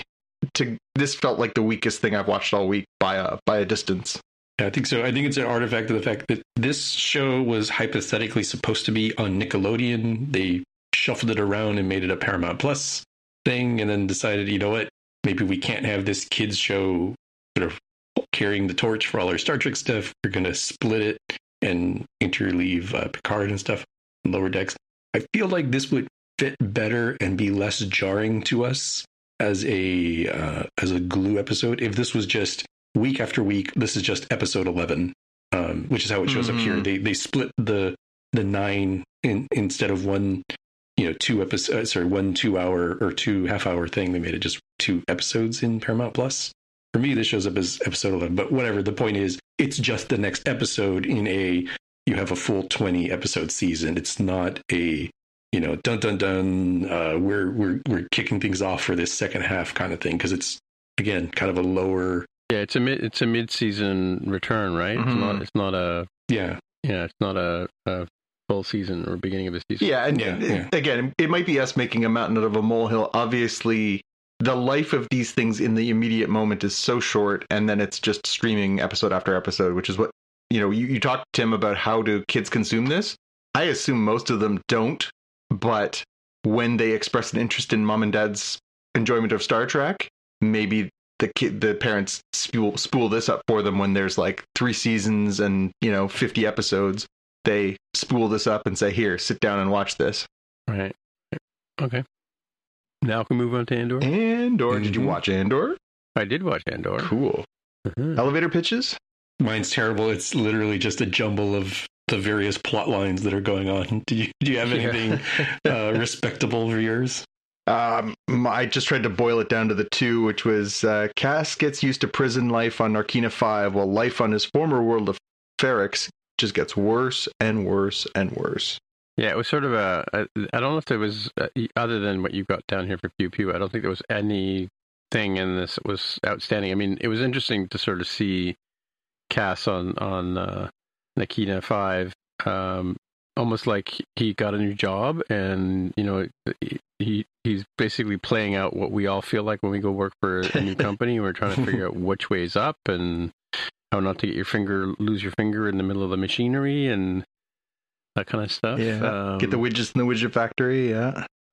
yeah, and the, and the you know the the way if you want to commit suicide, it's super easy. yeah. You know, just get up and go to the bathroom in the middle of the night. Um, yeah, so that, that I mean that is sort of an interest, interesting, depressing thing. I thought for sure as he was going in, and they were sort of saying the one guy hadn't shown up. I thought he was going to grab the guy's you know taser thing and and you know beat them all up and try and run away or whatever, right? And or when or when the stormtrooper actually showed up around the corner, I thought maybe it was one of his his colleagues, you know, uh, who had broken in and was going to break him out, kind of thing. It, but that didn't happen. It, it just ends up getting deeper and deeper into the hole. Um, the other the other uh, thing was, you know, finally, um, our young man, what's his name, um, Boimler, um, Card. finally gets Karn finally gets noticed. Just trying to remember his first name. Finally gets Cyril. noticed by by Meero and and uh, Cyril Cyril Karn, yeah, and she just you know like I love I love her demeanor. She's just especially the part where you know they're like, what what about this guy? Should we should we pull him out of the room? She says, no, no, leave him here. And then as soon as the other girl walks in, she says, what are you doing? Get him out of here. Yeah. Yeah. Like to make Mhm. it look like it wasn't her sort of idea, but she's left him there. Obviously, the man's just been tortured, so you know left his left him you know hunched over in the chair drooling, so that you know when the next question or uh, next interviewee comes in, they'll see you know how how tough she can be as a questioner. But and then at the very end of it, you know, she Karn Karn has his his whole moment in the sun. He gets to sort of you know gets his um, vindication. You know, his you, you think he's going to get you know maybe she's going to rope him in and make him a lieutenant or something like that or whatever. And she just says to him, "Forget about it." At the end, Mhm. you know, which is what which is what his problem has been the whole time. Yeah, he can't. You Yeah. Yeah. Well, he's but he's the only theoret- theoretically. I mean, he was the only one that kind of, besides her, that kind of realized that there was something. I mean, something wrong, but at a very lower level than her. I mean, she's obviously put together a whole uh, series of things, right? But I like her as a character. I really like. I'm, you know, it's funny. I think Amy was talking about this last week. I think you know, it's it's kind of weird that you end up rooting for the bad guys. yeah. You know. Yeah. Like you, you kind of want Cyril to get his to get his day in the sun, and you want Meero to be, you know, to be the winner of all the of all the evildoers, you know. Even though what she's trying to do, you know, intuitively is going to hurt your heroes. So it's yeah, you're right. It's it's, it's but that's good Yeah. writing, right? Like we, we've talked about it in the past. What makes good st- hero stories is good villains, right? You need to have a strong villain with a moral certainty. You know, what we can look at them and be like, what you're trying to do is wrong, but that they are morally certain they are doing what is right is what makes them really compelling characters. Yeah. For Well, in the same sense that the Sam Jackson character in Glass is is you know Yeah. Bruce Willis's n- nemesis, and he's such a such a likable character, you know. Mhm. And they, they build up the empathy of him, and then he turns out to be these this you know arch villain, right? Yep. We don't get many arch villains in in in life, you know. But uh, you know, Darth Vader was originally one of them, and then they kind of made him soft and cuddly, and well, You know Boba I Fett, mean? right, is the perfect example. He was this sort of dark, mysterious, masked stranger, and then they were like, "Well, what if he walked around and he helped little kids and he didn't put his mask on anymore?" You're like, "What if what if he did that and I didn't watch?" Well, and even even um, you know, I keep go back to Han Solo. You know, when he when he pulls out his blaster and shoots Greedo. I mean, that's such a badass move. And then they softened him up, you know, by by taking away his Yep. his uh, badassness, right? Mm-hmm. Absolutely. Yeah. Uh, the the only other sort of conflict we talked last uh, episode about the great sort of verbal jousting match that happens in the um, ISB room when they're when you know Mhm. Dedra is defending herself against uh, Blevin and they're they're having the most civilized knockdown drag out fight you've ever seen. I, I found the same thing when when uh, watching the scene between uh, Stellan Skarsgård as Luthen and Forest Whitaker back as in his role as Saw Gerrera, which he's of course ca- carried through from from uh, you know Rebels and Clone Wars and Rebels, and then into Rogue One, and now he's back playing this character again. Oh, was he was he the character in before Rogue One?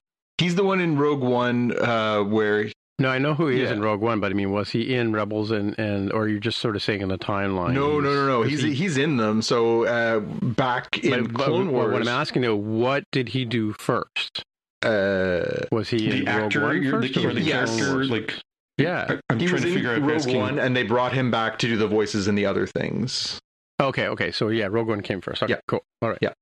but uh, but that scene where the two of them are these sort of hard rebel leaders saw in particular you know covered in scars uh, you know wearing you know armor to protect the body damage that he's suffered and the two of them are kind of taking the piss out of each other but they're also kind of uh you know feeling each other out i thought that was just a wonderfully Yeah, it's a acted scene between the two of Another them dance. Yeah, exactly. yeah, just again, verbal jousting. I, I I really love when you get two great actors and just let them cook. And that scene, the two of them, again, it's not an action scene, but oh, it sizzles. It's got such interesting tension, and you know, it's like watching a sword fight or something, where you know the barbs are going back and forth, and you're like, who's gonna land a blow? You know, it's, I thought that was great. Yeah, that that is probably the closest we had to a pew pew pew because it really there really wasn't one uh, of of note. It wasn't that kind of episode. Um, Other than the electric floor. yeah, that eh, that I guess that could count uh, for for that because they they do make it pretty pretty clear that it's a you know like a mousetrap kind of place to to work at. My my Easter egg thing is a little obtuse along those same lines of like uh, imperial industrial design, which really heavily emphasizes raised floors above the workers, right? We see that in the office cubicles for Karn. We've, of course, seen it on Imperial Star Destroyers. To a lesser extent, it's kind of the same thing for where Cass is in the prison factory thing, where you go down to get to the floor of where the work floor is. It's very much an, an overseer, old school kind of uh, factory sort of setup that Mm. a lot of these have, and it's pretty pretty consistent um, with I think visual storytelling of these are the superiors and these are the inferiors. I feel like it's very intentional uh, design here. Yeah, uh, you're right though. It's we've been complimenting as we go. We've been complimenting the the sets, the production. It it has a real feel to it. And we, we obviously we we kind of joke about green screen and just the amount of stuff that happens in our in our favorite movies and TV shows now that is all green screen. This feels real. It feels very immersive. Yeah, it feels yeah. very tactile. Um, my. Easter egg was obviously Saw. We saw the return of Saw Gerrera, which you know is a character that's pretty influential across uh, a lot of different Star Wars properties. But uh, if you hadn't recently rewatched Rogue One, you might not have recognized the face. But we did see a member of of the Rogue One crew in this episode. So on the table, working with uh, with Cass is uh, is Ruscott, right? So he's Ruscott Melshi is is one of the crew of the Rogue One who goes on that mission with them, and like Cass and everybody else, ends up getting uh, killed on on uh, Scarif. But Is he the one that remembers his name? um, Because remember when they're, they're saying, "Hey, new guy," and he goes and he says his name. that's the, yes, that's the guy. Yes, and the one who who starts talking to him when they're in the hallway, and he starts saying, you know, give up hope. You hope, hope. There's no point for hope here. He's the one who's kind of weird, sort of talking very quickly. Yeah, that's that's uh, that's Ruscott. Uh, oh, cool. So yeah, so this it was very subtle and it wasn't overdone with like a someday we're gonna die together kind of you know overdone, overwrought kind of way. But but yeah, this was kind of an important meeting where this is the first time these two critical players in, in what will be a, a very very fateful mission for the rebels uh, that get to meet each other. So that, that's kind of neat. Yeah, for sure. My they said what quote is technically not a quote because I was far too lazy to write everything down here, but I'll describe it as a go watch Andy Serkis room manager and his entire onboarding session speech to Yeah. to Cass about being like the most competitive Yeah. room and etc. Like it is uh, pretty interesting that you kind of learn everything you need to know about this character purely through this Mhm. speech and the portrayal. And and nobody at any point thought to say, you know, you remind me of a character like Snoke. Is it Snoke? Oh, right. Because of course, this is not Good Andy point. Serkis's Star Wars debut. He's been in three movies. Well, two two and a bit. He's his That's body in a tank in the third one, but but yeah, this is uh you know he was Snoke in the in the most recent trilogy of Star Wars films. So yeah, in, interesting to get him back, but actually as himself, he's I find uh, wildly underrated as an actual actor as opposed to a motion capture actor. Uh, not that they aren't both equally important, but I find that he he doesn't get the credit he's due sometimes as an actual actor because I find him really engaging, and he's great in this role as uh, what's his name, Kino Kino Loy, the, the the sort of room supervisor. He- I got this much time on my sentence, and you're not gonna mess it up for me. You know, like you you you're right, Jaime. You kind of learn everything you need to know about this guy just by listening to him talk and and the way he talks to the other inmates. He's just like, you know, this is the deal. You know, you do what I say, or well, and the quote, the quote I had for "They Say what is "Get busy or get fried." Right? That's his that's his line to Cass when he's getting at the table. The other uh, "They Said What" that I had was from Luthen, who says, uh, "We need them angry." Talking about the, the people of the galaxy, we need them angry. We need them count. Uh, we need them coming. Or sorry, he's talking about the Empire. He says, "We need them angry. We need them coming down hard. Oppression breeds rebellion." I thought that was again very well written. Indeed, indeed. Um, the other thing I wanted to shout out on this episode was, and and, and Tim, I, I think this is something that you probably caught as well, was the the music that they played inside of the prison. That synthy 1970s ish kind of very mm-hmm. you know synth industrial. You, you mentioned um, uh, you know the Kubrick the, of it all. You mentioned the you know 2001 it kind of had that that sterile environment that synthy sound. To me it really kind of felt retro sci-fi but yeah that that definitely caught my ear as well as my eye. And there's it's interesting that they're not just doing this sort of one music palette which you know obviously John Williams has set an incredibly high bar across Star Wars. And there have been other uh, composers that have now worked in in Star Wars this is kind of going a different direction and it's it's really interesting the way they're using music to sort of set the tone for these places. Yeah sure. The other thing too speaking of of 2001 so you know the very beginning of the the show you can watch you get the preview and then you get the little the little uh, helmets and they and you can push the button to skip the intro. Mm. so you skip the intro and then the actual intro for the show comes up and the first thing you see is a planet as the sun's coming down coming up to the bottom of it. And I keep waiting for Alstrastak to Zarathustra to come on and for the you know the monolith to float in the screen, right? Yeah, because yeah, yeah. that that scene is totally reminds, and it's of course it's the Andor logo, but to, I, I, somebody should put the 2001 theme over, which is what the name of that song is. Um, what I just said earlier. Um, they should put that over top of the Andor thing just for for science, because to me it's like almost the same beginning of the same movie, right? I, am going to give you five out of ten on your German pronunciation, but yes, good good try. oh, well, it's a German thing, isn't it? It, it is. It's a yeah. Also sprach Zarathustra. All I know is Aldo sprach. I don't know the Zarathustra part. Whatever. Otherwise known as the 2001 theme, because nobody but you can pronounce it. Uh. Anyway. Yeah. All right. House of the Dragon. House of the Dragon. Well, the, my pitch is how long do we have to wait? Yeah, yeah. No, that's that's the big question. That's 100% the big question. Wait, wait a minute. When is season 2? Yeah, exactly. Yeah. All, we, all we'll remember is that look on her face. Yeah, yeah. So my pitch was uh, Rhaenyra ponders a path to peace when she learns of the Hightower coup, but a fateful decision seals a path to civil war. The Dance of the Dragons has begun. Mine is there's always a bigger fish. Yeah, yeah. Right. There's definitely that feel. Uh, mine is uh, simply the blacks learn of the king's death and the usurpation of the of the throne and prepare for war with the greens. Hmm. Hmm. Yeah, I, I love these two episodes, the ninth and tenth together. They really are beautiful sort of mutual pieces. If you watch them individually, they're both great. There's great performances, there's great moments, there's important stuff that happens.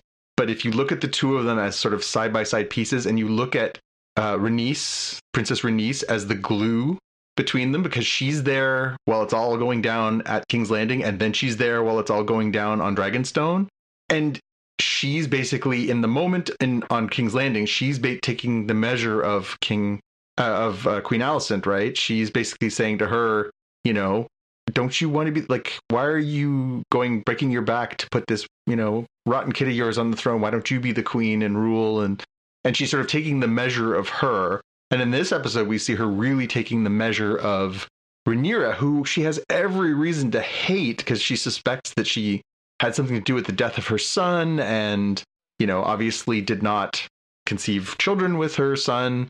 Although, you know, wouldn't you think the mom would know that her son was gay. But anyways, um, yeah.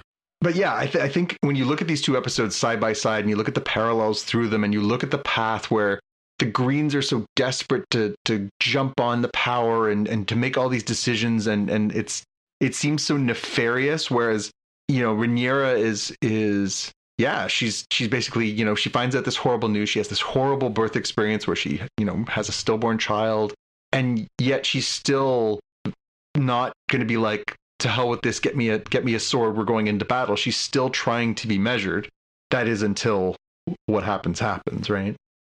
Yeah well even even like the whole the whole way through it and and i think i think Rhaenys remarks on it the fact that she's the only one in the room that's that's remaining calm throughout this whole thing right? And and you know strategizing as a leader should you know like like Daemon's you know ready to ride off and he's already he's already got plans in place and moving pieces on the chessboard kind of thing, right? And she's very calmly evaluating the situation because because at the end of the day she knows the prophecy, right? Mhm.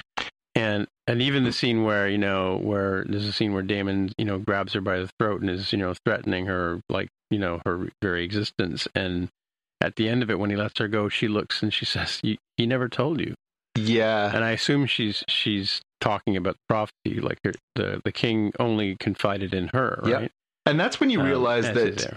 you know it's funny because the whole thing at the beginning of the series, if you'll recall, was you know Daemon thought that he should be the next in line for the throne uh, because there was no male heirs, and then they say no, it's going to be Rhaenyra because they they did not want Daemon because he was ill tempered. They didn't want him to become another Maegor the Cruel and be a king who you know tortured and hurt his people. So that's why uh, Viserys ended up naming Rhaenyra but she's always kind of doubting it, right? She's like, well, maybe he was going to pick Daemon, but he, this was just sort of a punishment. Maybe, you know, maybe there was always someone else. But in the end, when she has that moment where she says, well, you know, of course, the prophecy, and he realizes that he had been kept out of the loop. That's why he, I think he grabs her by the throat. He's, he's obviously angry with her. And, you know, again, not that there's any excuse for ever grabbing a woman by the throat, but he's in that moment realizing that he was left out of the circle, that he was never going to be the guy. He was never on the short list of being the ruler because if that was the case, Viserys would have shared that information. So it's that moment where he realizes that his brother is dead and gone and that he clearly never trusted him. And I, I you know, again, there's no excuse for for grabbing your wife by the throat and and being, you know, as monstrous as he is to her in this moment. But I think it's that moment of anger, loss, and disbelief that he thought all along he was like, you know, 1A. He was never 1A. He was always B or 2. yeah yeah or even six or seven Well, that's it. I mean, that if, if you actually go by real lines of succession, he would be like, yeah, well down the list now. Because if you would go through the, the members of, of Rhaenyra and her family, then you would go down Alicent's children, you know, he would be well down the list at this point. Yeah. But uh, Yeah. yeah. that's a very upsetting scene. And I, I listened to an excellent podcast. The, um, the Ringerverse podcast this week uh, did a great bit where they had two female hosts, of course, that they always uh, do talking about House of the Dragons, but they were talking about just what that was like from a women's perspective that he in his anguish and his frustration decides his his moment there is to grab his wife by the throat. It's a very upsetting scene. There has been this weird dynamic all season. I've seen certainly a lot of memes. I'm sure you guys have too. Of you know, ooh baby, Matt Smith as as Daemon. What a hottie! Like, no, he's supposed to be like very unstable and not a great guy. I mean, he murdered his 1st Mhm, wife. Like, mhm. he- he's not a great guy. He's he's really the epitome of what of what George R. R. Martin tries to do with his characters is put him as solidly in the gray zone as he can. He's capable of great her- heroism and great uh, goodness, but he's also capable of equally of horrible violence and cruelty. And in this moment, we see that come to the fore, where his wife has just gone through this horrible trauma of losing their child. He, she's found out her, her father is dead. She's found out that her her uh, half brother has stolen the throne from her, and he's thinking about himself, and he takes it takes out his bad feelings on her. I mean, this guy's an ass, a real piece of work. Well, e- well, even even the even the um, the tongue. You know, he can keep. I'll have your tongue for this uh, scene. I mean, like that. His solution to it was was. I mean, he basically went on. He went rogue. And in fact, I mean, even though he did solve a problem for a lot of the people in the room, you know, it was the king's decision, not his, to do that. Right. Yeah. So beyond that, the biggest obviously moment in this is is the scene, um, you know, at Storm's End. So, you know, they're trying to shore up who who's on their side. They send uh Jacaerys is supposed to go to the to the Eyrie where uh Rhaenyra's mom was from to try and shore them up, and then he's supposed to go to Winterfell to shore up the support of the North. And Luke, yeah, little Luke, who's supposed to be like 13, 14, is supposed to board his uh, his dragon Arrax, and he's supposed to go to Storm's End, which is closer, so you know not as hard on him. He's supposed to go down there, and he's supposed to give this scroll to uh, Borman Baratheon to rem- you know remind him, which is never a good play, of his oath. and Yeah. you know, of course, as soon as he land, you know, he's getting there through rough weather. He lands. He lands in the courtyard. He looks to his left, and there's the biggest dragon in the in the, the whole of of Westeros. Vhagar, mm-hmm. you know, munching on some goats off to the side. And he goes in, and of course, you know, he basically gets, you know, the Baratheons basically say like, you know, you're not doing anything for us, you know. This guy's going to marry one of my daughters, and and you know, I'll have my daughter at the royal court. What are you going to do? He's like, well, I can't do that.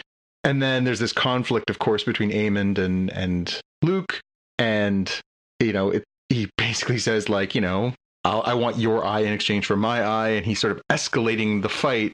And it looks like things are going to cool down when Baratheon basically says, you know, I'm not going to have you know two princelings fighting in my hall. Uh, you guys take it outside, basically. And we see uh, we see Lucerys uh, jump on board Arrax and take off into the storm and you think, well, maybe, maybe he's going to be okay. And then, of course, we get, yeah, no way. We get yeah, this. Yeah. Well, so let me ask you guys: when this was going on, did you think it was going to end in one of them dying, particularly Luke? Like until it happened, did you think that that there would be a fatality out of this? I didn't. I didn't think about fatality, but I didn't think it was going to end up well. I, I did, certainly didn't think that that uh, Aemond was going to get hurt. So you're right. I suppose it, I, I was worried more about Luke than uh, the young kid than than um, the older one, right? Mm-hmm, mm-hmm. It was a pretty mismatched fight. If anything was gonna, I figured somebody was gonna get injured at the very least uh, to to stoke the the flames of war. Mm-hmm. But it was still kind of yeah. But this, this, is what starts a war, though. Is it something like this? This is an act of war, right? Uh, yeah. The killing of a of a, of a prince. Future, yeah.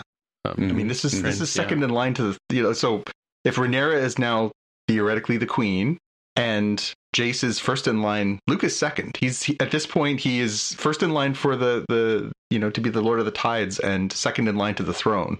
It's not a little thing. This is a major thing.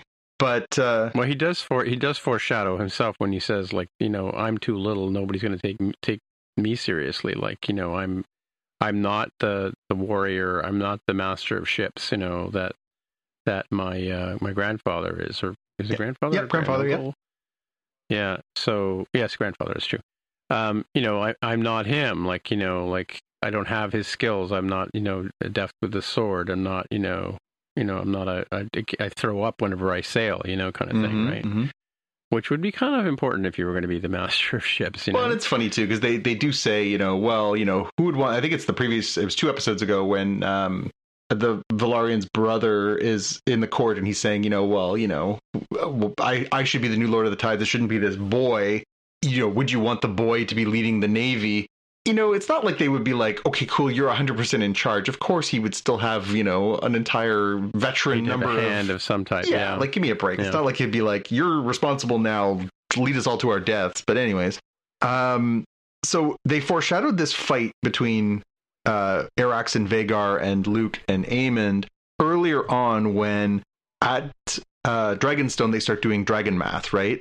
We've got this many dragons, they've got this many dragons, and then um, Daemon sort of says, you know, our most of our dragons are not battle tested, and dragons are dragons, and dragons fighting each other is a very scary thing and we have to be careful because it's again it's like starting a nuclear war you just don't know how far or how badly this is going to go Yeah, everybody gets burned. He said. well yeah. that's it and then we see that coming to light where luke and Aemond are having one type of fight and Arrax and Vhagar are having a completely different kind of fight and Arrax is terrified you see it you know they did a wonderful job with the the animation of of this little dragon who is just like you could see its heart beating out of its chest. It's like, oh my god, oh my god, oh my god. It's like watching a sparrow and an eagle, right? Like it it knows Mhm. if I don't do something, I'm gonna die. And so it's trying to listen to Luke and it's trying to evade. But then at one point, it's just like I'm I'm shooting my shot, and it basically takes a run at at Vhagar to try and throw her off. Uh, Vhagar's a her, by the way. Um, and you know, and all that does, of course, all that does is really tick it off, and then that's what leads to Vhagar being like, okay, that's enough of this, and ends up basically chomping uh, Luke and and Arrax into pieces. But So just before that happens, though, like as as uh, Vhagar is moving up, does is Aemon saying, "You will listen to me, you will obey me"? Yes, because I heard him say that he was talking to his dragon, saying, "Look, you're I'm in charge here, right?" Both of them are saying I'm it because when when Yeah. Luke gets on Arrax at first, he's like, "You have to listen to me. You have to obey. This is really important." And then they take off, and then when they're you know going at, and when he makes that sort of bomber run on on Vhagar, he's like, "Don't do this. Like, why are you doing this?" But again, eh, you realize that you know it is. It's like it's it's like trying to contain a nuclear bomb. You're like, okay, I really want it just to hit this one spot, and you're like, that's not how these work. And the dragon's the same thing, where same thing, where once it gets that blast of uh, once once Vhagar gets that blast of fire across her face, she's like, listen, I respect that you and I have this relationship, Aemond, but you know, I'm in charge here. I, I'm the you know the size of a battle carrier dragon, and I am gonna go kill this thing because it just shot fire at my face. And yeah, so you get a sense of like where this Dance of Dragons could get really interesting, where we think of it as, you know, it's oh, it's Alicent's side versus Rhaenyra's side and everything else, but these dragons are not, you know, this is not sniper rifles. This is nuclear bombs, and when they go off, it's going to get messy. Mhm. Yeah, and then Amon's Amon's expression was, "Oh my God, look what just happened!" Like he wasn't super thrilled about what Well, right? he- I think what he fully intended to do was torment Scary. torment his Huh? his cousin or his, well, Yeah. his Yeah, cousin yeah. nephew. Um, Yeah. I think what he meant to do is torment him and and basically make him think like, well, you have no chance, or embarrass him, or make him fall off his dragon and hurt himself, or whatever. I think he wanted to humiliate Luke the way that he felt humiliated by the whole pink dread and all that other stuff. I think he knows, even in that moment, you see that look on his face after uh, Vhagar chomps the two of them to death. He's like, "Welp, here we go," because there's no going back from this. Yeah, exactly. Uh, and it's kind of funny because you you, could, you kind of sort of see the, the kid tumbling. Yep. And you kind of wonder, like, hey, swoop down and rescue him. You know, like, Mm, Yeah, You have the no, I, I, we don't actually see Luke's body. We see parts of Arrax falling. I think Luke is supposed to have been uh, either crushed or uh, consumed. Yeah, Because they, Yeah. uh, I did, I did read an excerpt from the book that somebody had put on social media this week that basically says Luke's body was never found. So I think the idea is that Hmm. uh, it ends up as a pile of dragon dung. Yeah. I thought about buying that book today on Amazon, but then I then I thought, you know, I'd rather I'd rather just live through the the the story on in this format, and then Mhm. you know, if I want to read it later, go back. Mhm. Right? See the Yeah, differences. Mhm. I've I've been reading along as especially after the episodes, people will post a lot of that. You know, I follow a different you know bunch of blogs and and social things where people are putting up excerpts and stuff like that, and I find that interesting after the fact. Like, well, how did they portray this in the book versus the the thing in the moment? But I don't know that Yeah, I want to read true. ahead either. Um, and I've heard from a few people that it's a it's not George's best writing. It's it is a little bit more like a history. It's almost like reading an encyclopedia with full of like point form entries. Yeah. It's not a narrative. It's not descriptive in the same way. So apparently, it's not the most scintillating read. Um, other than obviously you get all these milestones, but um, but it's funny because we always talk about the prequel problem, right? We talk about how setting things in a prequel is dangerous, but in this case, they set it far enough back that other than the fact that we know that by the time we get to Game of Thrones, there are only a couple of Targaryens left, so we know that it's bad. We don't know the circumstances unless you've read Fire and Ice or Fire and Blood. We don't know uh, how everybody dies, when everybody dies, who lives longest, who gets the throne in the end, all that kind of stuff. Like unless you've read that, you you don't know any of that stuff. It doesn't matter to the Game of Thrones part of it, right?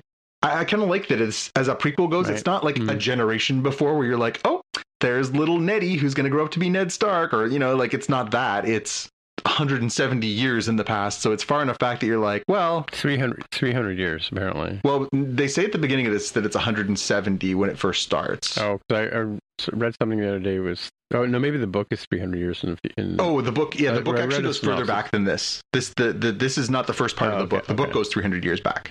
Oh, okay. Yeah. Okay. But uh, yeah, but this story that they're telling us, the Dance of Dragons part of it, starts 170 plus years in the past from Game of Thrones. So, Right. but right. it, again, it's far enough back that like you know you can invest in these characters, you can like these characters, but you have to know that in the end, all of them are long dead by the time we get to what we know from Game of Thrones. It's just a matter of who, when, and and how awfully. So, Yeah. Mhm. Mhm. cool. For Um, Easter eggs, is this the first time we've actually uh, witnessed Storm's End? Because it was mentioned a lot in Game of Thrones as the uh, family home of King Robert Baratheon, but I don't think it was actually ever seen prior to this episode.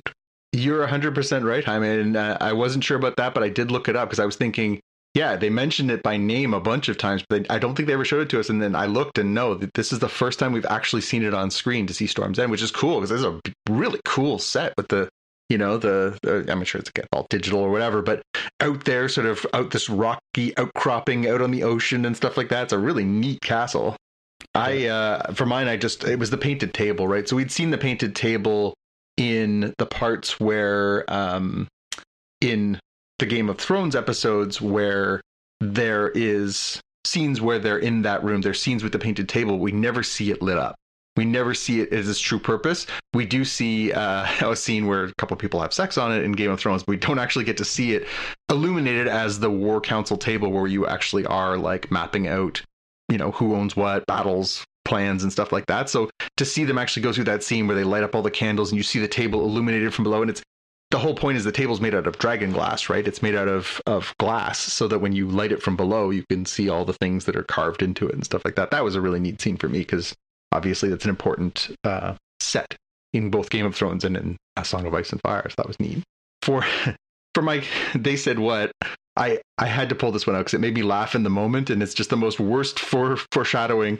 Uh, Rhaenyra talking to Lucerys about his trip to Storm's End. He, she says, "I expect you will receive a very warm welcome."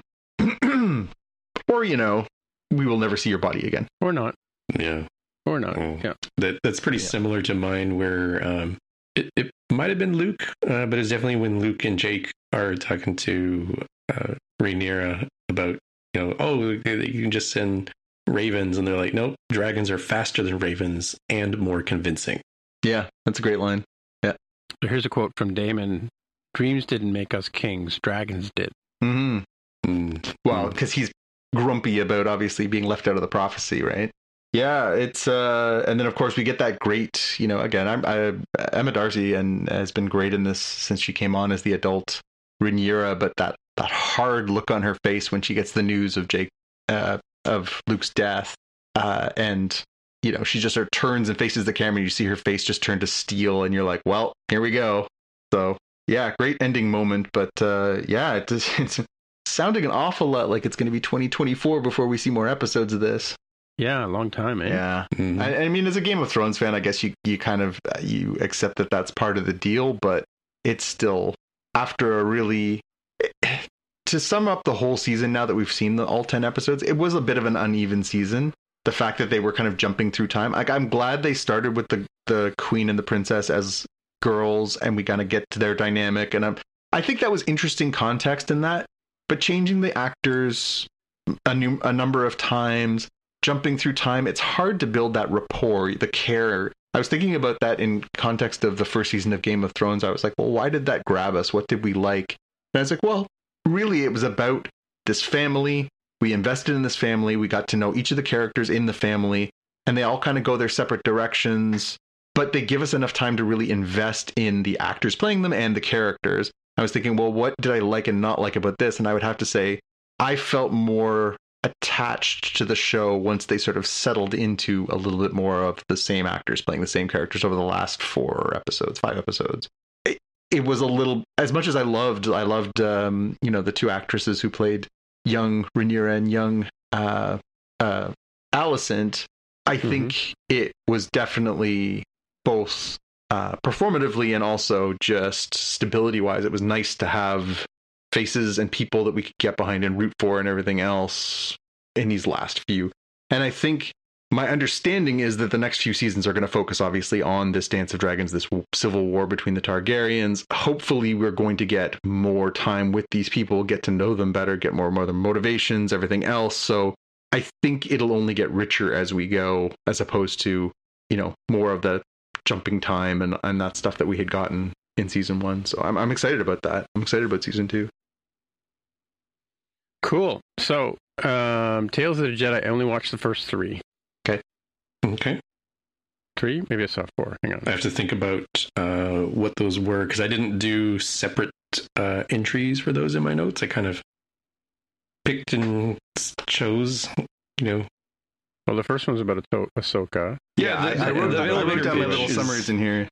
the elevator pitch for the Yeah. whole thing is, despite it being called uh, Tales of the Jedi, uh, I guess Jedi is plural. There technically are tales about multiple Jedi, but really it focuses around character development for Ahsoka and Count Dooku, right? And filling in Yeah. pieces of the Yeah, puzzle for the going in, prequels. Yeah. So it's not like It almost should have been a tale everywhere. of two Jedi's. Yeah. yeah, yeah, yeah, it should have been a, a tale of two Jedi's. Yeah, yeah, um, yeah. It really that's that's that's what it is. It's it's essentially it's three episodes about Dooku and three episodes about Ahsoka, and jumping into different parts of their lives that sort of give you some backstory as to who they are, who they were, and how they got to where they're going. It was. I, I will abstractly talk about all six of them, but not not spoil anything for you, Tim. It it was Actually, I, watched the first four. I just realized. Yeah, it was- your notes. I think they were enjoyable. I think they were interesting. I think uh, they were beautiful. I think they've even stepped up the animation from from Clone Wars into some really beautiful stuff they were doing here. Um, but there was nothing in here that I would consider essential, and I think that was my only quibble with it. I, I love Ahsoka as a character. I think Dooku's a really interesting character too. I think I, I really like that they explored his character more in Clone Wars. He's kind of a superficial character. No disrespect to Christopher Lee, but they don't give him a lot to do in episodes two and three. Uh, so in Clone Wars, you really get a lot more time with him. You get to sort of learn what kind of person he is and learn and and that. Here we get a little bit more of his backstory and why he turned, and we do get a couple like uh, I guess is it episode? Yes, it's episode four. So you saw that one, Tim. That's the one with uh, with the Sith, Sith Lord, right? So that one is basically set during the events of the Phantom Menace, and so that one was, I think, that's about the closest we came to a really essential episode in here, where we find out what happened to Yaddle, who we we did see uh, as part of the Jedi Council during uh, Phantom Menace, and Did we see? Did we see her? Yes, she's in. She's a member Oh, of the okay. council when when little Anakin goes in and sort of they do the whole thing where you know Yoda's talking to him and stuff like that. Yaddle is sitting off to the side. Um, and there's always been a discussion of well, why was she there and not later on? So there was always a what happened to Yaddle uh, hive on the internet of why is Yaddle in there and what happened to her between episode one and episode two because we'd never see Yaddle again, nor not in Clone Wars, not in anything. And obviously, we get some some closure on that uh, here, but it's it's kind of a weird, you know. They're trying to build a case for the motivation why Dooku broke bad. It's not great motivation. I guess he he just has a sort of uh, a way of viewing things, but it never really like the reason why he sort of says, you know, well, I want order, I want things to be, you know, black and white, uh, is what he's saying here in this series. It doesn't carry over very well into Clone Wars, and it certainly doesn't carry over to his character in the movies. So I think it's nice that they've given him this backstory, but I really don't feel like it. It's a through line. Yeah. Well, it's it's Greedo shooting first again. Like, Yeah. we really need that exposition? Right? We don't. you No. know? Like, leave leave him to be an evil doer on his own. Like, you know, I don't want to know Darth Maul's backstory. And in fact, we do know Darth Maul's backstory because of Clone Wars or Rebels. But um, or no, I guess this is after. No, yeah, it's the because it starts off with him and his brother, right? But I mean, um, I, I don't know. I don't know if I really need to know that kind of stuff. I mean, I, I like when they take someone like Ahsoka and they do a fresh story on her. I'm not talking about this particular incarnation because I've only saw the first one. Um, but I, I don't need to know that that she's a that the tiger didn't eat her because she's a Jedi. I mean, I knew she wasn't going to get eaten right from the get go. Like you said, the prequel problem as well, right? Mm-hmm. Um, yeah. So curious. I'm curious though about about her facial markings. Did she have like little circles as an adult? Can't remember. Yeah. Or as an Yeah, adult. Those are like, those the are baby- part of her species, faces? and they're Yeah. No, no. I, what I'm saying though is like the particular markings that she has as a baby. She's got like you know a, a couple of white dots on her cheeks and her forehead. Does she have that in, as an adult? Okay. Yep. Yeah. and They they Like what I'm saying is like the pattern doesn't change. Is what I mean. Well, I think like they do from children to adults, they do change a little bit, obviously, as you grow. But yes, Ahsoka does um, Mhm. as she gets older. Yeah. so good, the great. Jaime, did you uh, did you have any high and, and lows on this one? Did you feel like uh, it was it's it, it's a worth a watch? It's an essential watch. Where does this fall for you? Hmm. I don't know if they're essential because it does feel like they're additive to stories and and filling in some pieces. They're very snackable, so I feel like you know what are they like 15, 20 minutes each. You could plow through them in an hour and a half to two hours tops, or uh, do one a day at lunchtime or during you know coffee or tea break, and uh, I think feel pretty pretty satisfied by what you watched. Pretty pretty self contained for each of these um, episodes, although they do uh, work a whole lot better if you're familiar with the lore from the prequels or from Clone Wars and um, uh, Rebels. Yeah, yeah. I, I, my only thought on this one is maybe it's the Dooku of it doesn't seem to make sense to me because yes, obviously there is a light and a dark storyline that they're telling here. The Ahsoka stuff makes sense if you're using it as sort of a pseudo prequel to get more context for easily digestible parts of who she is so that you can go into an Ahsoka series next year, right? Dooku, the Dooku of it all, I'm not sure has value, but maybe that's just us not seeing the big picture that Dave Filoni or someone else has about tying stuff in with Dooku down the road. It just seems incidental at this point. It, it's it seems like it's there as just something that they want, always wanted to do and never really had time for, and they just decided to stick it in here. But because you've sort of sold this as like, oh, it's a special thing, Tales of the Jedi, it just feels extraneous. Yeah. But I'm glad I watched it. I I, I was very genuinely impressed by the quality of the animation Oh, like even the ships and stuff like that, and the mm-hmm. planets and things. It was amazing. Uh, just some of it looked like you know, like uh, Ralph McQuarrie. Some of it looked like matte paintings, like they used to do for the movies. Uh, just the quality, you know, some of the details in people's faces and stuff that they it it was 2.0 of Clone Wars animation in a very positive way. I, I think it looked spectacular. Um, so if this is the standard that they're going to hold themselves to doing these kinds of pieces, you know, moving forward, Yes, please, more. Yes, please. Cool.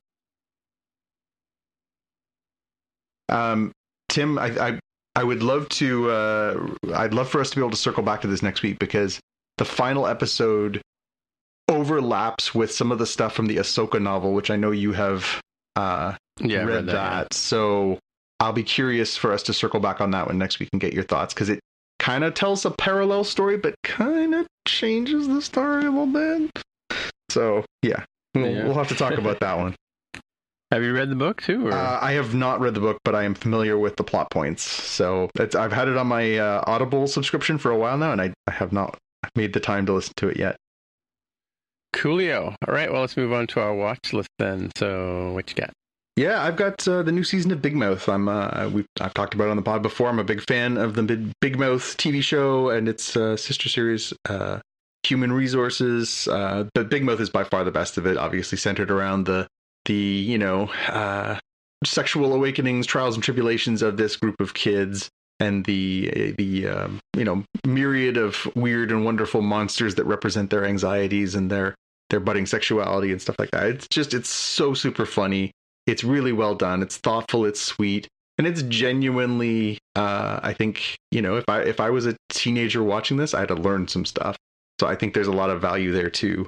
Um, and I can't wait. And, and you know, I've I've watched the trailer for it. it looks great. Season two is. Uh, eh, or season two, sorry, season six is coming out on October 28th. So for us, that is uh, that is Friday, and uh, yeah, can't wait, can't wait to get into more of that. And I'm just going to hastily type this in so that you don't cut me off. But I did watch Last Night in Soho this week. Have you guys watched Last Night in Soho? Oh. have Yeah, I saw that one already. No. So, like Tim, I am a fan of Edgar Wright's movies. I had not made time to watch this yet because I was kind of waiting for all the stars to align uh, where we could all watch it as a family because also my wife and my son are fans.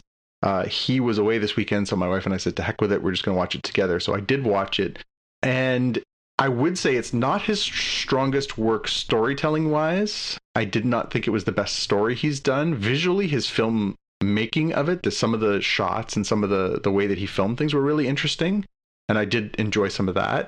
Uh, and the performances were great, but it was a bit too uneven and a little bit um, it was a little bit of a hurry up and wait movie. There was a lot of stuff that sort of like, well, they didn't really explain that well enough for me to care yet, kind of parts of it. Um, but again, it was certainly well worth a watch. Certainly, definitely worth a second watch. I'm looking forward to a second watch of it because it is it's sort of a murder mystery kind of piece, and so you are kind of watching along, trying to sort of piece things together. Um, but yeah, it was just it was not as consistently good from beginning to end as some of Edgar's previous films were. Tim, what what did you think of this one? It was okay. I mean, uh, like you said, it's still very, very much like an Edgar Wright movie, like very in terms of well, well done and stuff like that. But um, um, I don't know if does, does a movie by um, uh, Woody Allen starring Owen Owen Owen Wilson. The the it's like it's last last night in Paris or something like that, or last. Yeah, very very similar kind of Mhm. story is this one. Sort of a you know like Yeah, he takes a wrong turn walking the streets of Paris, and all of a sudden he's in the past. Yeah. Yeah, something like that. Yeah, and then um, so this this kind of sort of had the same sort of thing. It's like it's like the the ghost in the room that she lived in, trying to communicate to her about you know some wrongdoing or whatever, and then this mysterious guy in the present that is connected to you know this womanizer is connected to you know the Matt Smith character in the past, right?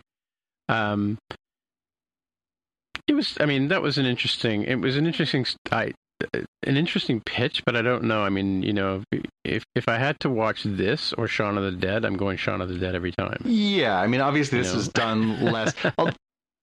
You know, obviously he's he's an evolving filmmaker. He's certainly not telling the same types of stories that he always Yeah, was, and I think that's a f- Well, fine well even thing. even um, even even um, somebody versus the world, uh, Scott Pilgrim. I mean, that's another great movie too, well, right? his most recent one was Baby Driver, right? Baby Driver is a, a t- Baby Driver is a great movie, and I, Yeah. and I still have one problem watching that movie. and I think you know what it is, yeah, right? rhymes But- with Sniv and but it was a great movie. I'm, yeah, I'm, so, I'm so, sorry that got stolen away from us, right? Yep. But you know what? I'm still going to watch that. I'm still going to watch LA Confidential. There's lots of movies that, uh, you know, he's an undeniably good performer. It's just, it just leaves a bad taste in your mouth that he's not apparently a, a good human being. But, but, Yeah. um, Well, he's, he's like Jar Jar Binks. You just skip over those. yeah, yeah. If we only could get, uh, you know, somebody to come in and, and CGI a different face on there. But, uh, If only Christopher Plummer was oh, around. Chris, we miss you, buddy. Anyway, yeah, no, that was it it was a good watch and it was well worth it. I, we also, for the record, I'll not a genre picture, but we watched um, the United States versus Billie Holiday this week as well, and United States versus the who? United States versus Billie Holiday, the jazz singer. Oh, Billie Holiday. Yeah, that yeah. Uh, again came out a couple of years back. It had been on sort of the we should watch this list, and we watched it. And it's uh, it's a it's not the best movie, but the performance by the actress playing Billie Holiday is incredible. She's Mhm, incredible mhm. in it. So well worth a watch on that one too. Yeah, I've seen some good portrayals of her in the past too. Mhm. Yeah, and I was actually listening to a friend of mine's show. I listened a friend of mine. It's funny. One of the guys I grew up with, I sort of said, you know, you should do a podcast, and he's like, ah, yeah, nobody would listen to me. And Now he's been doing a podcast for like three or four years. What do I know, right? Um, but they reviewed the Marilyn Mon- Monroe movie, and I'm glad they did because they convinced me I don't ever need to see this movie. I mean, I I like Marilyn Monroe as a person. You know, I realized she, you know, she had a she like like Elvis, she had she was in a tough place in terms of where, where society put her and all that kind of stuff. But just the the sound of the abuse in this movie, just I just don't need to go. Like you know, Eugene said, you know, he started watching it and it was like watching this horrible story, and it just got worse and worse and worse and worse to the point where he stopped watching it. you know.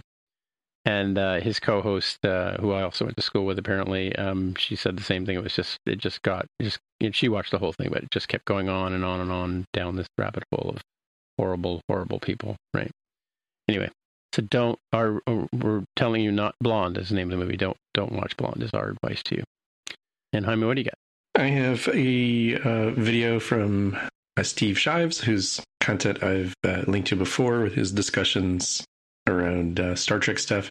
This one is a little bit different in that it's about why streaming series are so poorly paced and how he thinks they should be fixed.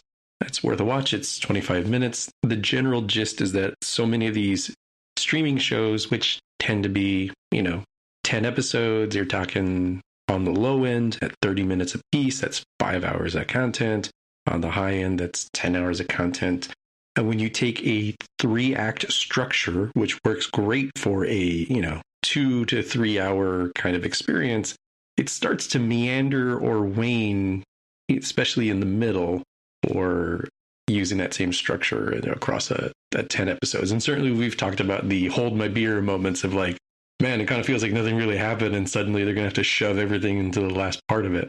And he proposes a structure that is built more like a uh, an album, a, music album, and he uses uh, Springsteen.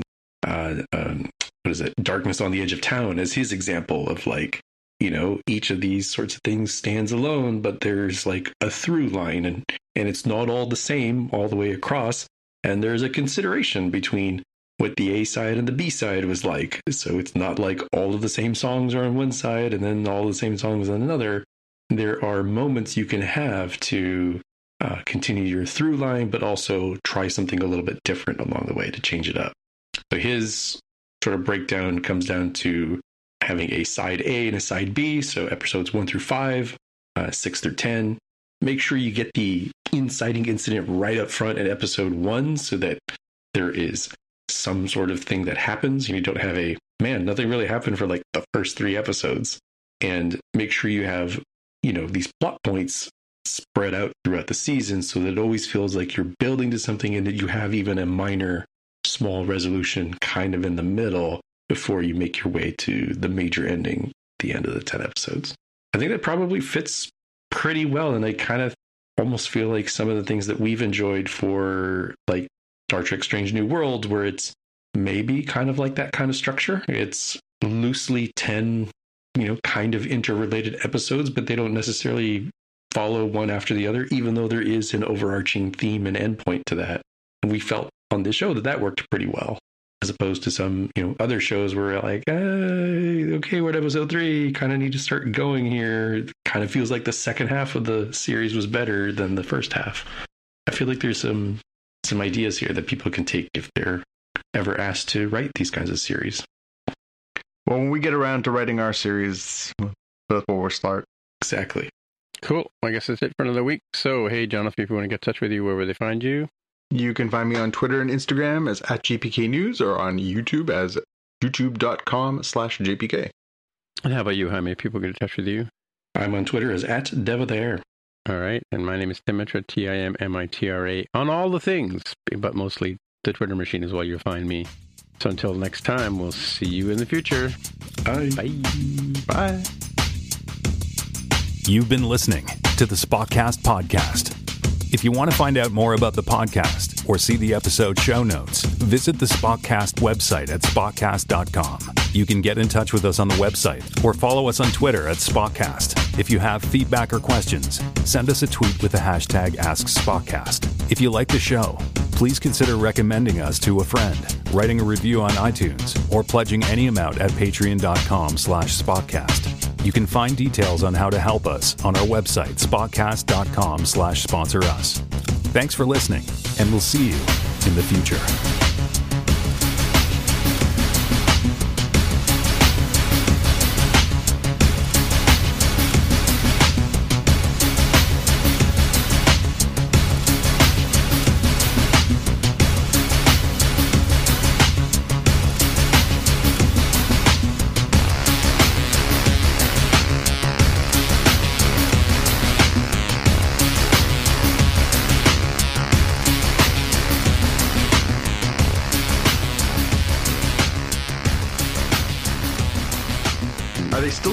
On Twitter when Twitter turns into a hate filled apocalypse next week? Or You know, Mark asked us the exact same question at the end of More Than Just Code the other day, too. Yeah, I've been keeping a close eye on it because obviously I have to make recommendations to the organization based on what the landscape looks like, and I'm just, I it's like watching a, it's like watching a tire fire off in the distance and hoping it doesn't spread. Yeah. Yeah. Can't be good. Yeah, I mean he's he's, he's saying the right things, but we'll see. Mhm. Doesn't it's hard to say what the future of that platform is going to be. My concern largely Yeah. is around what's going to happen to the actual content that's allowed on there or the kinds of people and the Yeah. things about because his philosophy and worldview and politics align with some folks who probably are better off on other things like Truth Social and Parler and other Mhm. like if you want this kind of stuff, here's the mud. You can just go deep into it as far as you want. If he doesn't let that get out of control, the upside that I see is that, in my opinion, I think Twitter's product management and business development skills were next to nothing. I don't understand what any of those people do because they largely didn't invent anything that Twitter is actually known for and seem to just sort of putter around with weird random stuff. And if there's nothing else, the focus that he can bring towards we are going to ship features.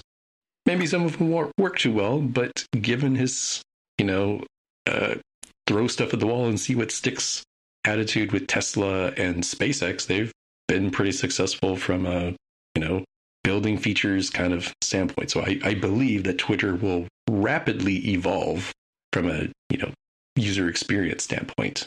So hopefully Yeah. the, the kind of crowd that's allowed to use those features and, and, you know, not do terrible things to each other will be kept in check because that is the upside is that Twitter's largely just been like, oh, what is Instagram and Snapchat doing stories? I guess we'll do stories too. Oh, uh, does Clubhouse exist? Okay, I guess we'll do, you know, virtual telecons too. It's like, what, what do they even pay you for? Like, I could just have the engineers be like, hey, go copy this feature. All right, hey, go copy that other feature. Cool. Like, if you're not actually creating, what are you, what are you doing?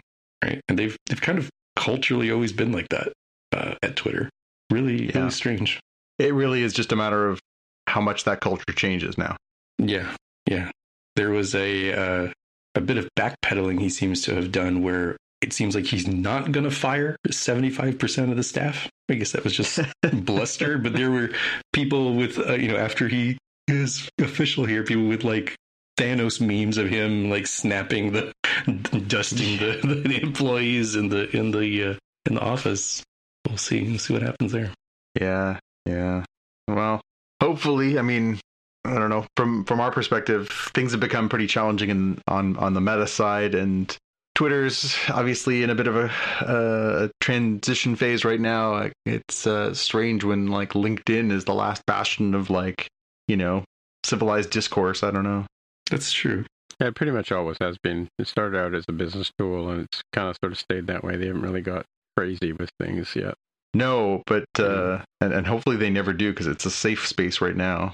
Mhm. Yeah, it has its problems, but yeah, yeah, and and other social networks have tried to come up and and, and replace these uh, these things, but you know, Yeah, the problem is is that they're they're getting too big, right? Like the, the the players in the game are so capable of just oh well we'll just buy Snapchat and that'll be the end of that, and you know like that's the stuff that kind of it seems almost anti-competitive, right? Like anything that comes along that has a feature that they like. I mean, again, Instagram went to Meta, Snapchat, like all these things. It's just like yeah, if, if the big fish gobble the little fish, all you're gonna have left is big fish, right? Mhm. hmm Mhm. yeah, I didn't realize that uh, Facebook had bought. Uh, is it WeChat? Um, until I actually No, went not to WeChat. You must be talking about uh, WhatsApp. WhatsApp, yeah. WhatsApp. Yeah. yeah, WhatsApp. Yeah. I love it how people make the distinction too. I have people all the time being like, "Well, I'm on Instagram, but I'm not on Facebook," or "I'm on WhatsApp, but I'm not on Facebook." And I'm like, "It's the same. You- You're, You're deluding yourself. Like it Yeah. doesn't matter. Yeah. Just just move on." Mm. Shared code base. Yeah, And again, in like the whole, like you know, like we're we're obviously on Facebook because that's how we keep in touch with you know, like three quarters of our family around the world. You know, yep, um, you just don't have to buy into all the crap that's there, right? So, Mhm. Yeah. And you know, as somebody who you know makes his living in that world too, it's it's it's about making choices on whether or not you want to spend on that platform versus use that platform. yeah, yeah. Okay, what the choices you have though? Well, TikTok. you know, it's funny because my my boss and I have had this this long running discussion about TikTok and I she was a really tough sell on Instagram as a platform for what we do. And I said, "Yeah, but think it's about laying the foundation. The the future people who are going to use the other platforms are going to learn about us in little bits and starts and know that we've been around and in that world that they're familiar with for the longest time if we start now." It was about you know, yeah, laying a foundation. And uh, you know, when we started talking about TikTok, when TikTok started really starting to steamroll a couple years back, and she's like, "Don't even start with me. I was like, no, but eventually we're gonna have to talk about it. And so it's been a running gag that you know. Uh, so she just went off on her uh, maternity leave uh, last week, and I was like, oh, by the time you get back, there's gonna be a TikTok channel. It's like, no, not while I'm gone. Yeah, she should. Uh, she should start, uh, you know, doing some TikTok videos while she's off. yeah. Uh, Yeah. No, it's it's just it's it's silly. I mean, but but you know, it's kind of like if you're not on TikTok these days, your brand just isn't going to get noticed. You know, it's just that's the way it is. Like you know, you got to put stuff up there, Mhm. and you know, unfortunately, it's it's it's a you know real witch's brew too, right? You know, totally full of inappropriate things. Oh, wildly. But you know, if you look at the trends right now on Instagram and and Twitter and even onto LinkedIn and Facebook, which are a little more sort of stodgy, you know, it's all short videos, it's reels, it's you know, it's quick stories. Like it's there's it's TikTok is an undeniable influence across the other platforms. That's just that's the way that stories are being told. Because content creators are creating content and, and then flipping it between platforms. So it's gonna have a contamination or influence, I guess is a nicer way to put it, but you know, like it, it's unavoidable. So What was that thing we used to have called? Was it Vibe or it was a real short Vine, video? which was Vine, yeah, Vine, Vine. which was Yeah. acquired by Twitter, and then they did nothing Oh, again killed. because they don't know how to product manage to save their lives. yeah, They they bought it and then just let it die on the vine, as they say, uh, wither on the vine. It was well, same with Periscope too, right? That Yeah. seems to go on the, Mhm. the way of all things. mhm. they sort of half-heartedly tried to bake it into Twitter, and I guess it sort of is in there, but they just always had problems that it felt like the company didn't know what in the world it was doing. It's like, oh, uh, you know, the blue check verification. Oh, that's not an endorsement. But also over here, these new features are only available for blue check verified people. So it's like, well, it actually is a very not tacit but explicit endorsement of these people because you're creating a class of haves and have-nots for your feature. So again, if it was properly product managed, they wouldn't have this really weird, fragmented, inconsistent viewpoint. It would be very cohesive and comprehensive. Yeah. Well, should make for an interesting few weeks, anyways, as we start to see the stuff roll out and what the what the policies are and how they change. We Mhm. learned that the uh, what is it? It's like the Delaware Business Court or something to figure out who they are. They were able to pretty much single-handedly bully the world's richest man into fulfilling a contract that he had explicitly signed. so, tiny little court was taking none of his nonsense, and uh, I'm sure he looks at it as like, oh, well, I decided to do it. It's like, no, you didn't. you were kicking and screaming the entire way, and you ultimately ended up fulfilling the contract originally as signed. So you didn't win here, buddy. You uh, you lost. you lost Yeah. hard. Well, and again, I hope he likes his new toy because nobody else is paying forty four billion dollars for it. Not, Mhm. it's it's Wow. not going to get a return on investment on that. I, I don't think. No, no, it, it would be Yeah, he's a silly person. really hard. Yeah. Um, so next week we're down to two things, right? We've just got Andor and Prodigy. Mhm. That's right. That's- That'll be a little less intensive, which is nice. Yeah. Yeah, I'll be curious to get your take on that sixth episode of uh, Tales of the Jedi, Tim. Jeez. it steps Mhm. all over that last book. It'll be interesting. Yeah. Oh yeah, yeah. It tells a, a story that's f- like part of the book, but completely retcons it. I'm like, mm, mm, didn't that book just come Oh, out? yeah. Isn't it a little soon for a retcon? Yeah. Star there Wars, the multiverse of madness. There you go. Just put a new sticker, print out some stickers, put them on the books. It's fine. It's all part of the multiverse strategy now. Ma- Multiverse of Madness might have applied when I was watching that last movie. I think I'm going mad. Yeah. Wait a minute, Palpatine's alive again? What's happening? I think this actually exists, but there, I think there is like a what if Biggs Darklighter survived Oh yeah. kind of thing. It's like, oh no, everything went terribly wrong. Is this is the wrong guy? He like kind of needed to take one for the team, so all the good things could happen. Yeah, well that's that's a little bit like the uh that we watched that Harry Potter play, right? The Harry Potter play basically relies on the premise of uh well what if what if instead of Cedric Diggory dying as he did, what if he lived? and that's a that's a sort of big part of that story, which is really uh, yeah, it, it, one of those you know the path not taken kind of deals, right? Yeah. All right, kids. Till next time. I gotta, I gotta get back to my uh my problem Code man, code. I was working on before. Yeah. That's the ticket. All right. All right. I'm gonna end the show. We'll say goodbye. Talk to later. Bye. Bye. See you next week, guys. Cashback is not available on gas in New Jersey and Wisconsin. Hey, good morning. You're heading the airport, right? Yep, thanks for checking. I like the car. How long have you been a rideshare driver? About three years now. I really enjoy it. Isn't it hard to make money these days with the price of gas being so high? Not for me. I use Upside, the free app that gives you cash back for every gallon of gas you buy. Wait a minute. Are you saying you actually get real money back when you get gas with the Upside app? Yep, I get real cash back every time I get gas. Does that actually add up to anything? I'll make around 200 to $300. Wow, that's serious extra cash. I'm downloading the Upside app now. Download the free Upside app now to earn real cash back every time you buy gas. Use promo code CAR for an extra 25 cents a gallon bonus on your first tank. You can cash out anytime right to your bank account, PayPal, or a gift card for Amazon and other brands. Just download the free Upside app and use promo code CAR for a 25 cents a gallon bonus on your first tank. That's code CAR.